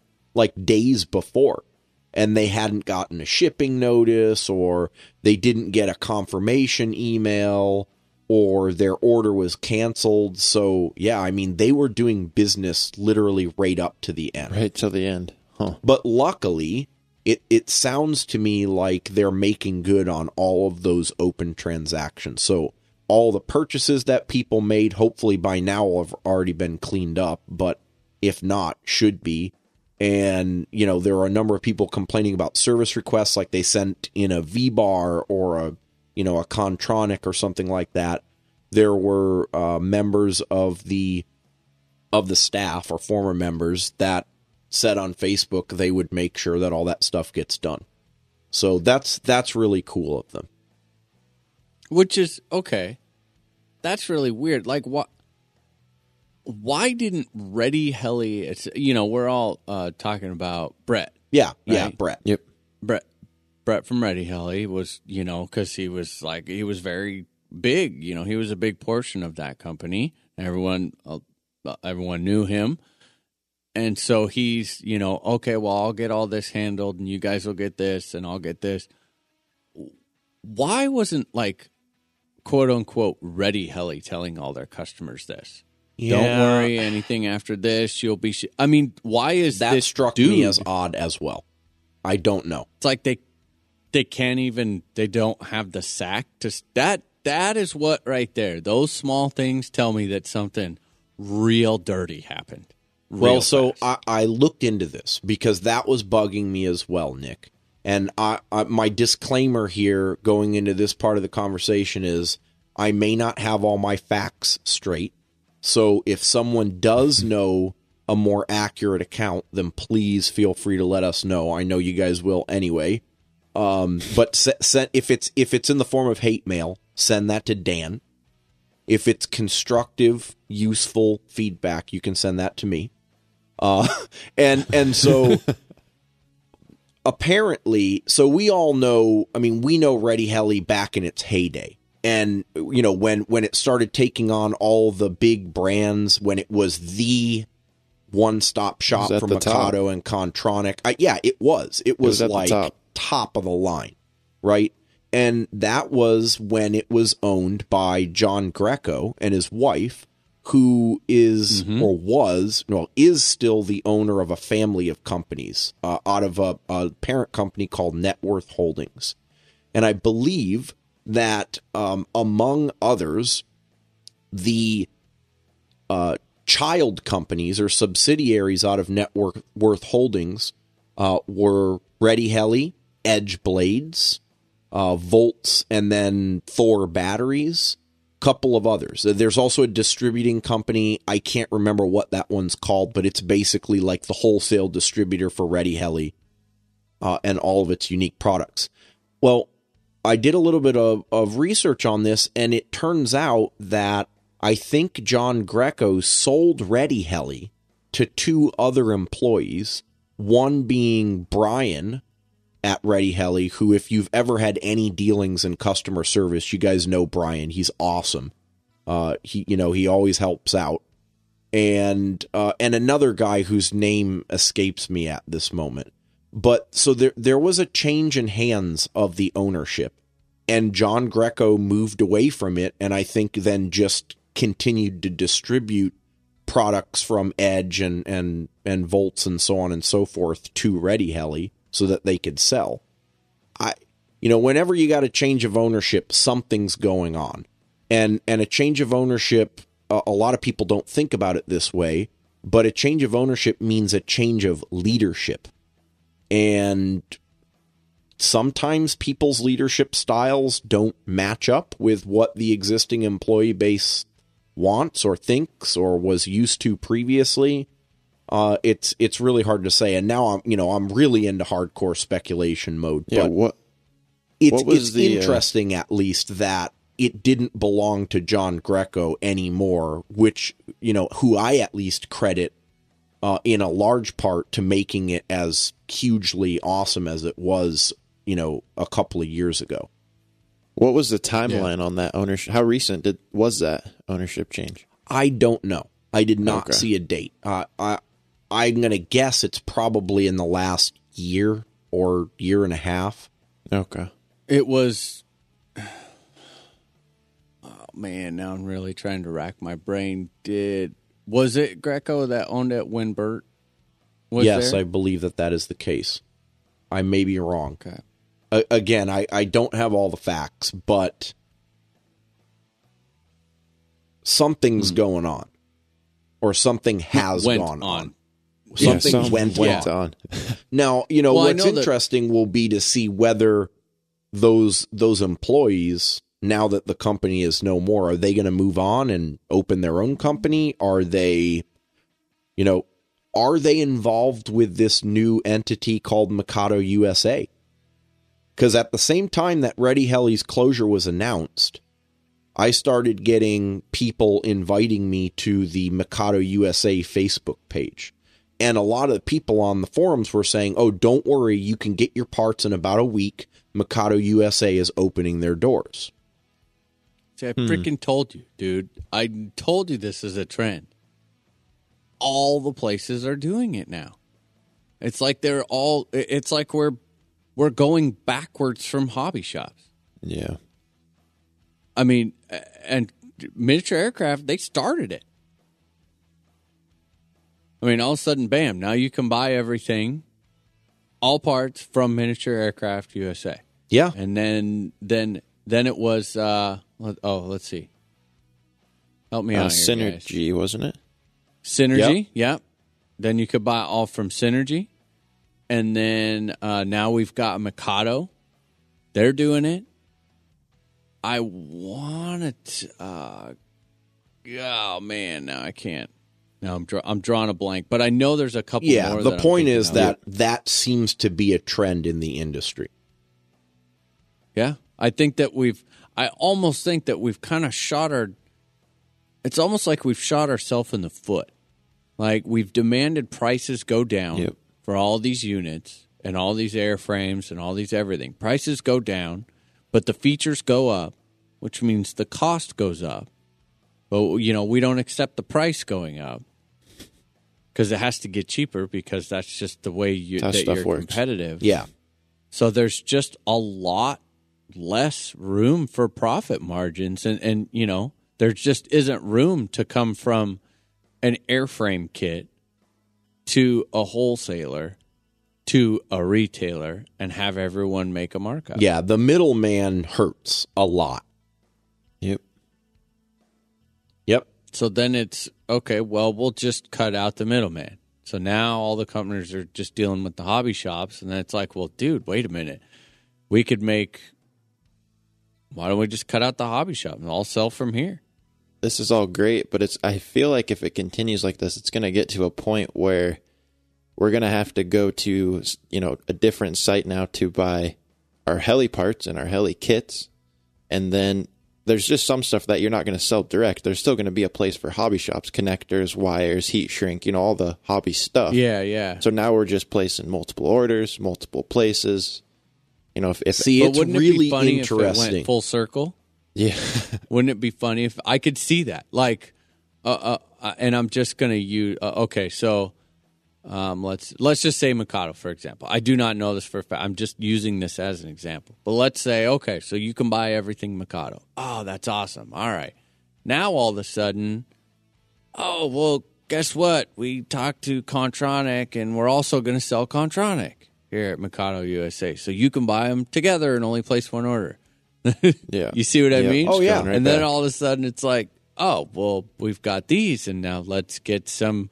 Uh, you know, let's let's do YGE. Well, because we had a wa- you know we had a combo, we had the logo combo, Yep. and then and then it's almost back circling around where it was. Yeah, and then the other thing to consider is uh, like yourself, Nick, you have multiple helis. Now imagine every time you need parts for multiple helis, it's a different place. You there is not even the possibility if if everything was in stock, there's not even the possibility of getting everything from one place anymore. Yeah. the that's, only thing that I could see that could potentially be cool for us as a as a the you know Joe Schmo buying parts, um, is if the you know, them regaining some of their profit margins by doing this. If they were to offer, if they were to lower that free shipping mark, Mm-hmm. then it might not be that bad. Yeah, Because I mean, true. okay, I- I don't mind. I mean, yes, it's cool to be able to throw It's everything all in my cart at once. Yeah. But I think that a lot of the companies that are going to suffer are going to be the like the KDE, Lynx, Yep. uh, you know, Switch Glow, Gryphon, all of these smaller companies that make very niche niche stuff. that rely on those hobby shops bringing people to their website Because- to sell their stuff. That's right. You're, you're sitting there, you're ordering up your crash parts, right? So it's like you're on there, okay, I got this. And then all of a sudden pops up on your screen, ooh, look at that. Yep. Oh, well, It's like the geez, I guess if, yeah, like I them- guess if I destroyed the t- tail, I'll just put a KDE tail on it. Screw it. Then I'll, you drop that one out of your cart and grab the other. it's like putting the candy next to the checkout. That's, at the dude, hobby it is shop. exactly. That's what they're, you that's just what they're nailed doing with it. all that bling. It is all the the crap that stands next to you, staring at you when you're in line. Yep, you got it. You nailed it. I don't dude. know, man. I I hope it doesn't go that direction, but it it's an interesting thought, and and I do want to go back to what started that portion of the conversation, Jesse. You said it's it's uh you know you're you're actually seeing a shift from this you know one stop shop to brand centric stores. And I feel like that sounds a lot like what we've seen maybe starting five or six years ago, maybe a little bit more recently, with local hobby shops switching to online, like how the community has moved that direction. You know what I mean? And it's just another evolution. And, you know, so actually, we've got a listener email that sent us, or a listener that sent us an email about this. And I think that tags on to that particular topic. This is from uh, Tomas, uh, one of our friends here in the Pacific Northwest. And he was basically uh, discussing, you know, the fact that Ready Heli's closed its doors and and wanted to know whether we would want we would be willing to talk about uh, you know, shopping etiquette and how that affects things. What is what does that mean for us, right? So when do you buy from a local hobby shop? When do you decide to transition to online? Um, and you know, what about buying abroad? What about buying from China? How does that impact the U.S. business? Um, a lot of people don't have local hobby shops. Now they have to stick with these couple of one stop shops like Experience and Heli Direct and formerly Ready Heli. And now what happens when all of those switch to just Mikado USA and miniature aircraft and so on and so forth? Yeah, So what what do you guys think? it's. I just don't. I think it's bad. Yeah, I I, mean, this is just this is bad, and I've actually put in an effort. There's a hobby shop down in uh, in Burlington. It's it's really the hobby shop that I started going to first uh, when I when I started in the hobby. Um, you know, just a small on paw place, and, and they don't carry. I mean, they stopped carrying heli stuff hardcore like in the Raptors era Oh, geez. around in there. Yeah. Now they're good for they're they are really good. It's an independent place, so it's not like a hobby town USA. Mm-hmm. So they've got they're really good for like connectors and, and weird stuff. You that's know? the place where we uh, buy fuel, right? Is that the place you're talking about? Yeah. Yeah, Yeah. So buy all our nitro Yep. there. Yep. We get you, you know, we get our nitro there. They're you know, carbon fiber rod, heat shrink. You can actually get like heat shrink in the you know, not in the stupid prepackaged little three inch long lengths, that sort of a thing. And so what I've been doing lately is that um like for uh because they do deal with uh Horizon quite a bit you know, getting all the new cars, and they've always got the Nano and the MCPX brushless and that sort of thing, and, and parts for those. What I've been doing is because they are somewhat close to my work, and I can run over there at lunch. I'm I'm actually putting in an effort to you know uh, like the other day I, I called her up and was like hey you want to go ahead and uh, throw me in an order i need uh, another battery tray for the 700x so just go ahead and, and get me one of those now i'm not in a hurry for it it's not something that i would go online to make an order for Unless you were Well, I mean, stacking other stuff into that order. That's right, unless I crashed it and I was buying crash parts or something like that. But it, it was it was five minutes worth of effort on my part. Maybe you know it's going to be a couple more bucks, but the potential impact, the positive impact for them, is really good. And like now, I'll, I'll bolt on these set of skids tomorrow. I will probably go ahead. Um, I need a canopy. You know, I'm going to be more. I'm. It's where I am going to purchase all of my plan ahead parts from. Yeah. There's still going to be no replacement for, you know, like experience a main when it's like, dude, I stuffed this thing. I, I gotta in have three- it flying. two, we three do a lot of testing. Yeah, product testing, beta testing around here, and it is mandatory for me to keep these helis up and flying when I need parts. I know what place gets it on to my house, what day, and you know. So it's Um, you're using your local hobby shop as sort of a, a bits and pieces supply store. a bits and or pieces something and- like sort of medium to large if you're not in a hurry. absolutely like I bought uh, Auden's airplane Sure. for Christmas. Yeah. Yep. Now, did it? You know, hundred and seventy nine bucks. I go in there. You know, 10% tax sales on it. tax. yeah, that whole deal. Walk out of there, couple bills out of my pocket. Right? Yep. Did it sting to go on A-Main a week later and see it for one thirty nine or something? Yeah, Yeah. Yeah, not going to lie. yeah. it stings Yeah, yeah, me no, and I it didn't did. even come out of my Yeah, I was just gonna say I hurt. Yeah, because they had it, you know, quote unquote, on sale, trying to just get it out, you know, get it out, Yeah. get fresh stuff in. And that's what they have to do. That's what these online retailers have to do to stay to stay popular and stay current is don't hold on to the older stuff. Get it out fast. Do what you got to Yep. do. Cut your losses on it.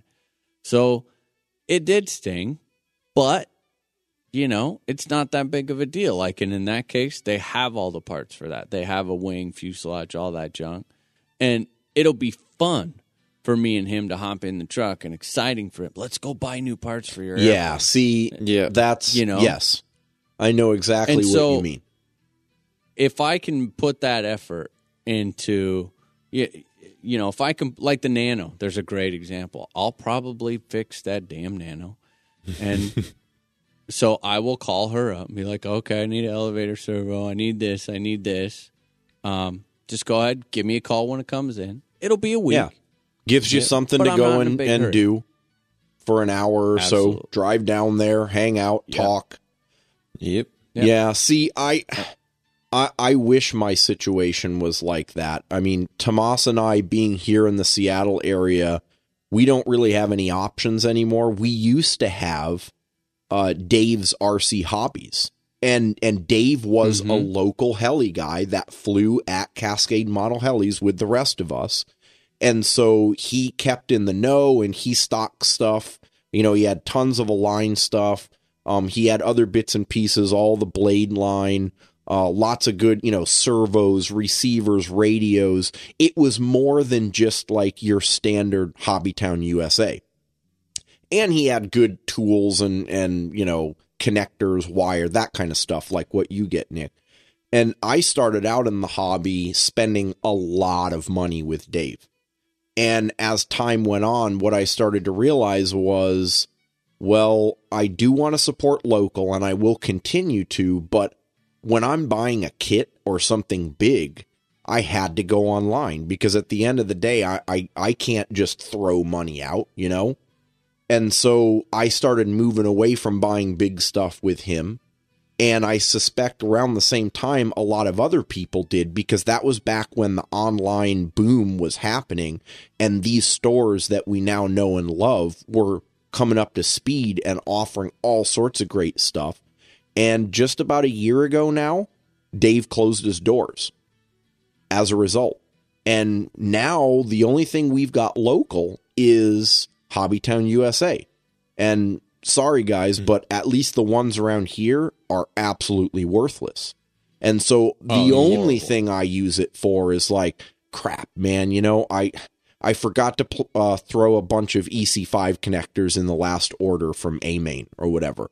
Got to go get some EC5s because I got new batteries or, you know, fuel tubing, uh, something like that. Really simple or stupid little impulse buys, you know, um, like you're saying, a, a, like a foamy airplane or something, a bind and fly airplane where you weren't going to buy it anyway, but you, you saw it and it was just kind of like, eh, okay, I'll give it a try. That, that kind of stuff is it. But we, I mean, we have no local hobby shop support anymore. And so I do everything online exclusively. And that really Kind of hurts. makes you think. and, Yeah. and kind of makes you think like, damn, maybe I should have. Yes, it does. You know? Especially now with this story on Ready Heli and this this you know potential realization that we're moving from uh one stop shops to more focused, you know, Mikado USA thing.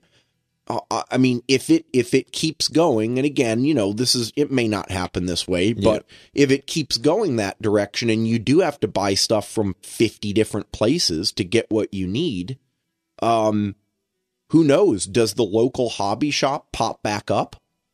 And if it does this time around, I think I would be much more supportive of it.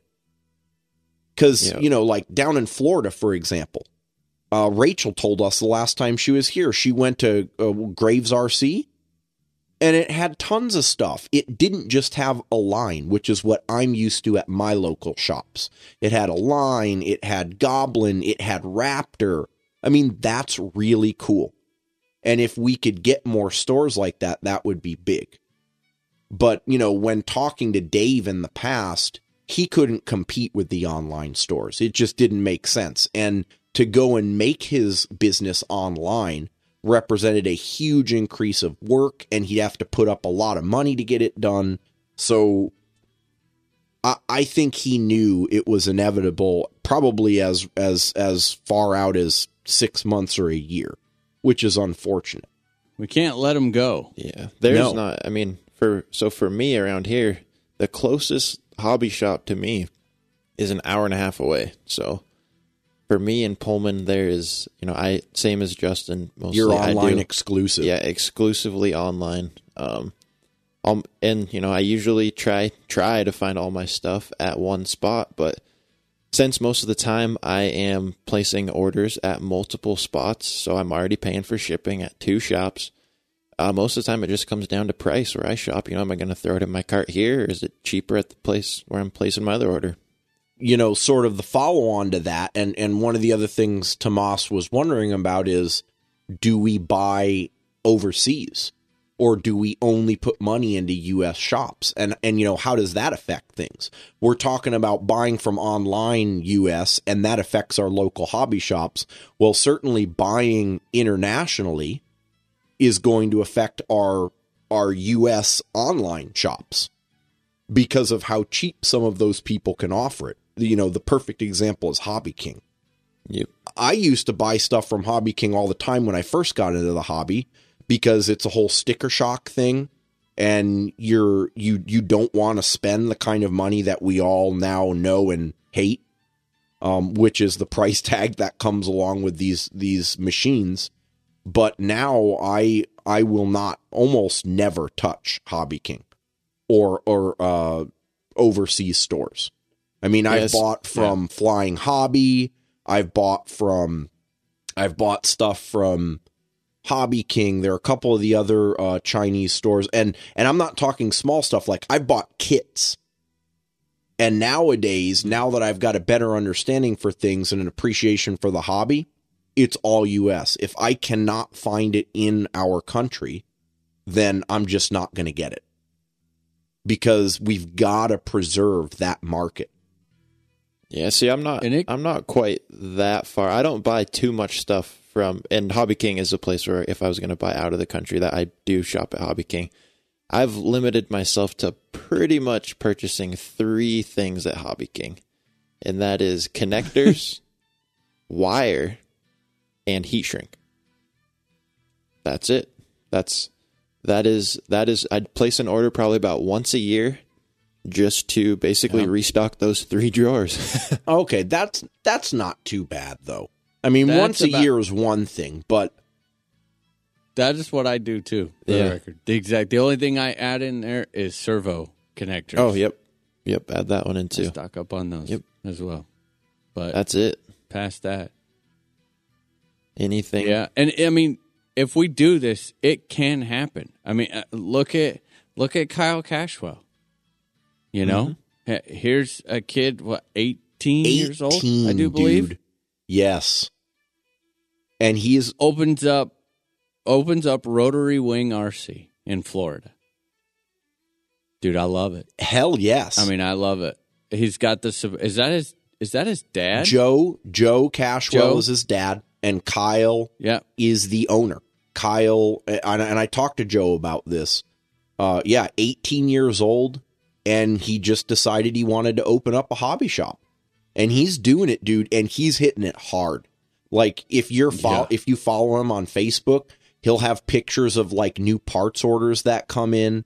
I mean, it's really cool. I gotta give him props. I, I mean, I was blown away when I heard about it.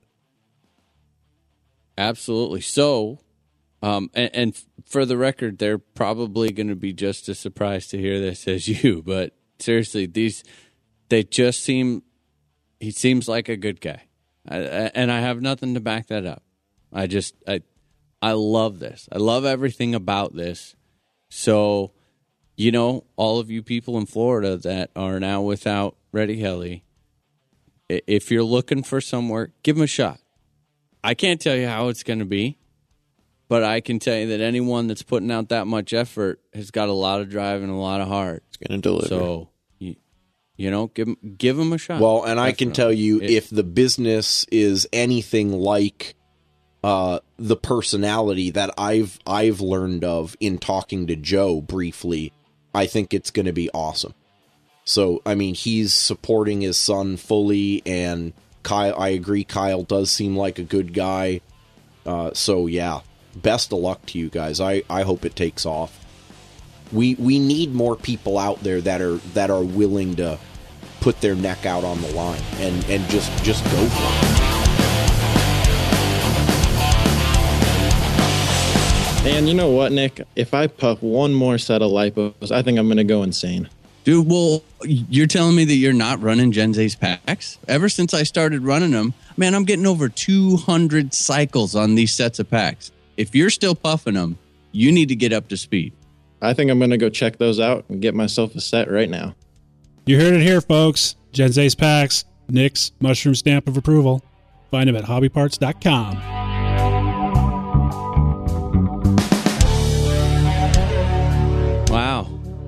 We have rambled. We have, dude. We have rambled and rambled. We had more stuff, but uh, we're we're kind of running out of time. Yeah, geez, just looked at the clock for the first I- time. Wow, where's the time go? I know. Well, there's a couple things that I wanted to uh, to bring up before we do head out. We found out it's more of uh, just so you're aware. Obviously, not the end of the world for the Fun Fly. And Justin, what were the dates on those again? June 26th through the 29th of this Right. year. For Deer Park, Washington. Yep. second annual RCHN Fun Fly. Uh, there is another large event going on called Hoop Fest in Spokane, uh, which is where the majority of the hotels are. So uh, it doesn't mean that you still can't get one, but it means that there is a little bit of competition for them. So that's just cool because you get to commit early. So there's your excuse. Put it in your calendar See? and commit. I know how to work this shit all day. Go to the wife, be like, here's the deal. If we don't book this now, I'm not going to get a chance to go. And I'm going to whine. Oh yeah, you don't want to deal with that. You're gonna to hear go- about it. yeah, I want to deal with that. And I'm not going to paint the kitchen. And I just did, yes. And I'm not going to the mall. And those earrings, no, not going to happen. Yeah. no, I'm kidding. Don't take that approach. It doesn't work. Um, no, but just get out there, get the reservations made. Again, um, Spokane is where you're looking for. North side is the closest. Deer Park is north of Spokane. So any hotel that you can get on the north side, get them booked now. Uh, we're so pumped for this event. I mean, we, uh, Justin and I sat down the other night, three and a half hours. We sat down and we're just we are cranking stuff, trying. We're going to pour like we do everything 110 percent into this, and our goal we want it doubled. That's what we want. We want it Oh, doubled. yeah. We met our goal that we set last year. Uh, so damn it, we're gonna meet our goal goals. again this year. Yeah, it's going to be bigger goals. goals and meet It's going to be huge, Yeah, bigger night and better than last time. And we've We're already heard word from a number of listeners that aren't local, that are some of them across the country, that they're trying to make things correct. work to, to come out. So uh, please, um, if you're at all interested, check it out. We'll have some more advertisements coming up here uh, in the near term with more information. We'll let you guys know of new developments as they become available. Um, and uh, Yep. ch- yeah, make it make it a fun fly on your list. And you know another thing, guys, we uh, there was a couple people that have brought up, hey, if I fly in, I want to, you know, can I ship some stuff? Contact us. We will work with you. We do not. I don't want a single person out there saying, "Man, I want to go, I can go, but it's too difficult for me to travel with my stuff." Don't let yeah, that ship happen. it to one of our Yep. houses. We'll bring it with us It to will the be fun there. fly. We will figure it out. Yeah, absolutely. Dieter's not that far away. We've got some just incredible local people that we've met, uh, friends that we've met there. Us, we will do anything that we can to help, um, to help make it happen for you because we had so much fun last year that we just don't want you to miss it over that. So if you're stuck, you're not sure, you don't feel comfortable, you don't want any issues, and it's you know if you just say, dude, I, I'm just can I just package my stuff up in a box and send it and have it be there? Absolutely, absolutely. You know, you need stuff to. Okay, well, what about this? Then I got to put it together. We'll help you out. I mean, that's that is the cool part about being a part of the nation. We're all there to help. Yep. You know, doesn't matter. Yep. Yeah, absolutely. Um, let's see. Over uh, another thing I wanted to let everyone know. For some reason, unbeknownst to us, uh, overseas orders for those of you who've ordered hats and shirts. Uh, the feedback that we are getting is, oh my god, they are taking forever to get to you. Why? We have absolutely no idea. Um, there has been, uh, I have ran into, uh, uh, I'll, I call it minor because there, I, I do see a light at the end of the tunnel. I have had problems with the company that um, I get the hats from just on what they have had in stock for the blanks. So I've been consistently waiting on them to get more, let's say, like right now, um, I'm waiting for them to get large XL hats. So I have people that I know you guys are waiting. I apologize. I'm getting them as fast as I can. Um, so just please be patient with us. And if you are overseas, everything that has been purchased is definitely in the process. Um, we just we can't control that, but we wanted to let you know we're not we have not forgotten about you. Um. Oh yeah. You know what? I have a couple cool, cool announcements. It is since things are. I'm not going to call it beginning of the season because we are still in no, winter. we're not. Yeah, Yeah, not- I was going to say it's not beginning of the season. but I, I I think myself personally, and I know some of you guys are starting to get into that. Like you know, Christmas is over. We've had a little bit of lull after Christmas. That tinkering is starting to to set in. You know, Oh, you're, yeah. you're kind of missing the tinkering, and we're seeing some new stuff out there now that the expos come. You know, expos come out. Pe- companies are slowly starting to get their plan ahead for 2014 and getting some stuff out. So we're going to have some pretty cool reviews coming up. Um, uh, I, I am waiting for not hundred percent solid, but I do believe Justin is going to force me into working on that damn nano. I'm not forcing And, anybody. I uh, sent yeah, it no to you. one's- It's not. It's your problem now. yeah, he I don't want a his single hands of red it. cent of uh, of money for that. It's all yours. I've written it off. Nah, I think. Uh, uh, thanks again, Horizon Hobby Blade Helicopters. I do believe we're just waiting for the last couple details. Normally, I don't announce this before I see a, a, a tracking, but you know these guys are great. Uh, we're going to go ahead and, and slap that brushless motor in there, and I am going to terrorize anything and everything with it and get my impression of it. So I'm going to actually get it fixed up, put back together so I can put some flights on it in the stock configuration and then uh, slap that in there. So be looking forward to that one. Um, also, there's a you know there's a pretty cool product that we I don't know how we missed it, dude. Yeah, I, I was no sitting here looking at it for the reviews, and then we didn't even say anything in the news. OptiPower has put out a new product called the Ultra Guard, Yes, and this is kind of like it, it's on the same theme as a Scorpion backup It guard, is, yeah. but with some extra additional features, some super super bright LED warning lights, and the battery is actually a separate unit. Yeah. Correct? Yep.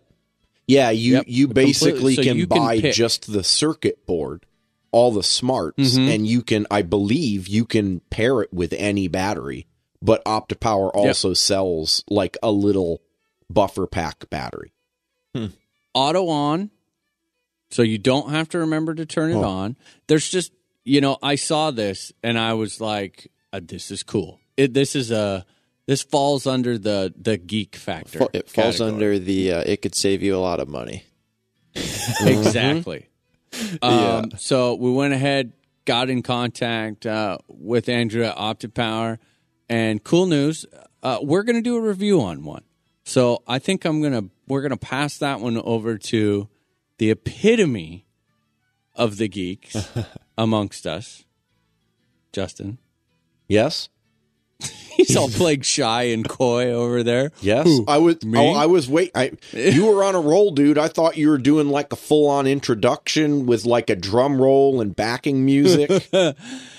Now, Yes. oh, we're- Justin's going to be taking a, uh, taking a look and giving it, uh, giving us his opinion on that, whether it's good, bad, ugly, or, or whatever. It's it just it falls under his expertise, and I, I think it's a really really cool product. Anytime we see, you know, not the huge huge big name companies that come out with something cool and innovative like that, uh, we like to try and see if we can get a hold of them. I have one more in the pipeline that I'm not going to announce because I need more confirmation. But I can tell you that if this one does happen, you guys are going to flip. That's all I'm going to say. that's It's going to be cool. all we get. This is one that that's th- this is one that a lot of people want to know about. mm-hmm. And we've got some pretty good reviews under our belt. So if I'm getting that excited over this one, then you know it's something to get excited about. We'll see.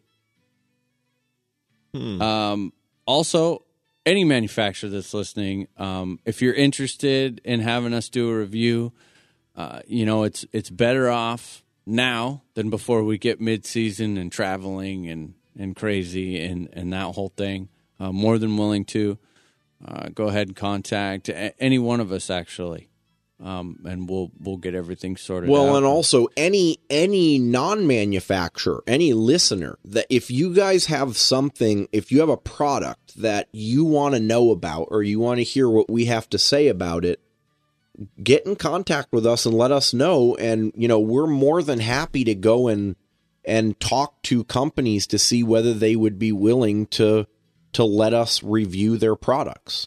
So, you know, ultimately this benefits you guys uh, because you get to to see what it's all about and and you know get our take on things. So yeah, uh, I've I've had a number of listeners in the past and recently get in contact with me and say, hey, you should do this. This is really hot. I think a lot of people would be interested. So, so and sometimes it works and sometimes it doesn't. But any suggestions you guys have, this is the time time to do it before the season hits, and we're all you know bouncing between fun flies for the next six months. Was that it? I'm pretty sure that's I think it. that dude. is. Yeah. That this one turned out Uh, to be a pretty damn long show again. Tech tips, Justin. Thank you for putting up that on carbon fiber tail rod. Oh, yeah. reinforcement. Oh, yeah. Absolutely. Um, if you haven't one. checked out the tech tips, head over there. They're piling up. Uh, we're just going to be adding more and more. Forums clicking along pretty darn good. No complaints there. Facebook's ripping. I, we're just we're having fun, getting prepped up. Prepped up. We've got a couple couple pretty big things in the pipeline. We're just not quite ready to announce yet, but once we get everything sorted out, it's going to be awesome. oh yeah. awesome year. 2014 year. and Can't and wait, one sure. one note on the forums uh i i see there's been an increase in the number of events that are being posted in our events forum again that's awesome please feel free to share your event with us regardless of where it is around the world we put it up on our calendar and anyone that visits our website can then go and look and get the information contact info you know website links whatever you guys want to share um, and Dieter has been doing a great job of running that show. So you can also, if you don't post it in the forums, you can send the info directly to Dieter. He will get it updated. I know it's, you know, it's just like with our fun fly, it's that time of year where people are starting to get their travel schedules planned and clubs are starting to get all of their dates laid out. So uh, I, I- hope we, we start seeing some new and exciting events pop up. Yep, and that email address is D E A T E R at rchelination.com. Yep. Which reminds Cool, me, guys. What? What? Nick, I'm tired. What? No, I'm kidding. if someone wanted to get in touch with you, how would they do that? Dude, you threw me for a loop there. that was that's pretty good. Here I was ready to start ragging on you. Um, you would you would send me an email at nick at rchelination.com. Jesse, how would they get in touch with you? Send me an email at jesse at rchelination.com. And of course, if you want to get a hold of Dan and wish him well uh, with breaking that massively horrible fever, you can send him an email at dan at rchelination.com or catch him as Dan K. Reed on the forums or in our website chat box. I'm Justin. You can get me at justin at rchelination.com. And Nick already got you covered on Dieter. So that go. has been 120. episode 120. We're a fifth of the way to 200, guys. Yeah. Seems like we just had the 100. Crazy. I agree. Yeah. Well, we hope you enjoyed listening to this episode as much as we enjoyed making it. We will see you next Monday. Have a good Take it easy, guys.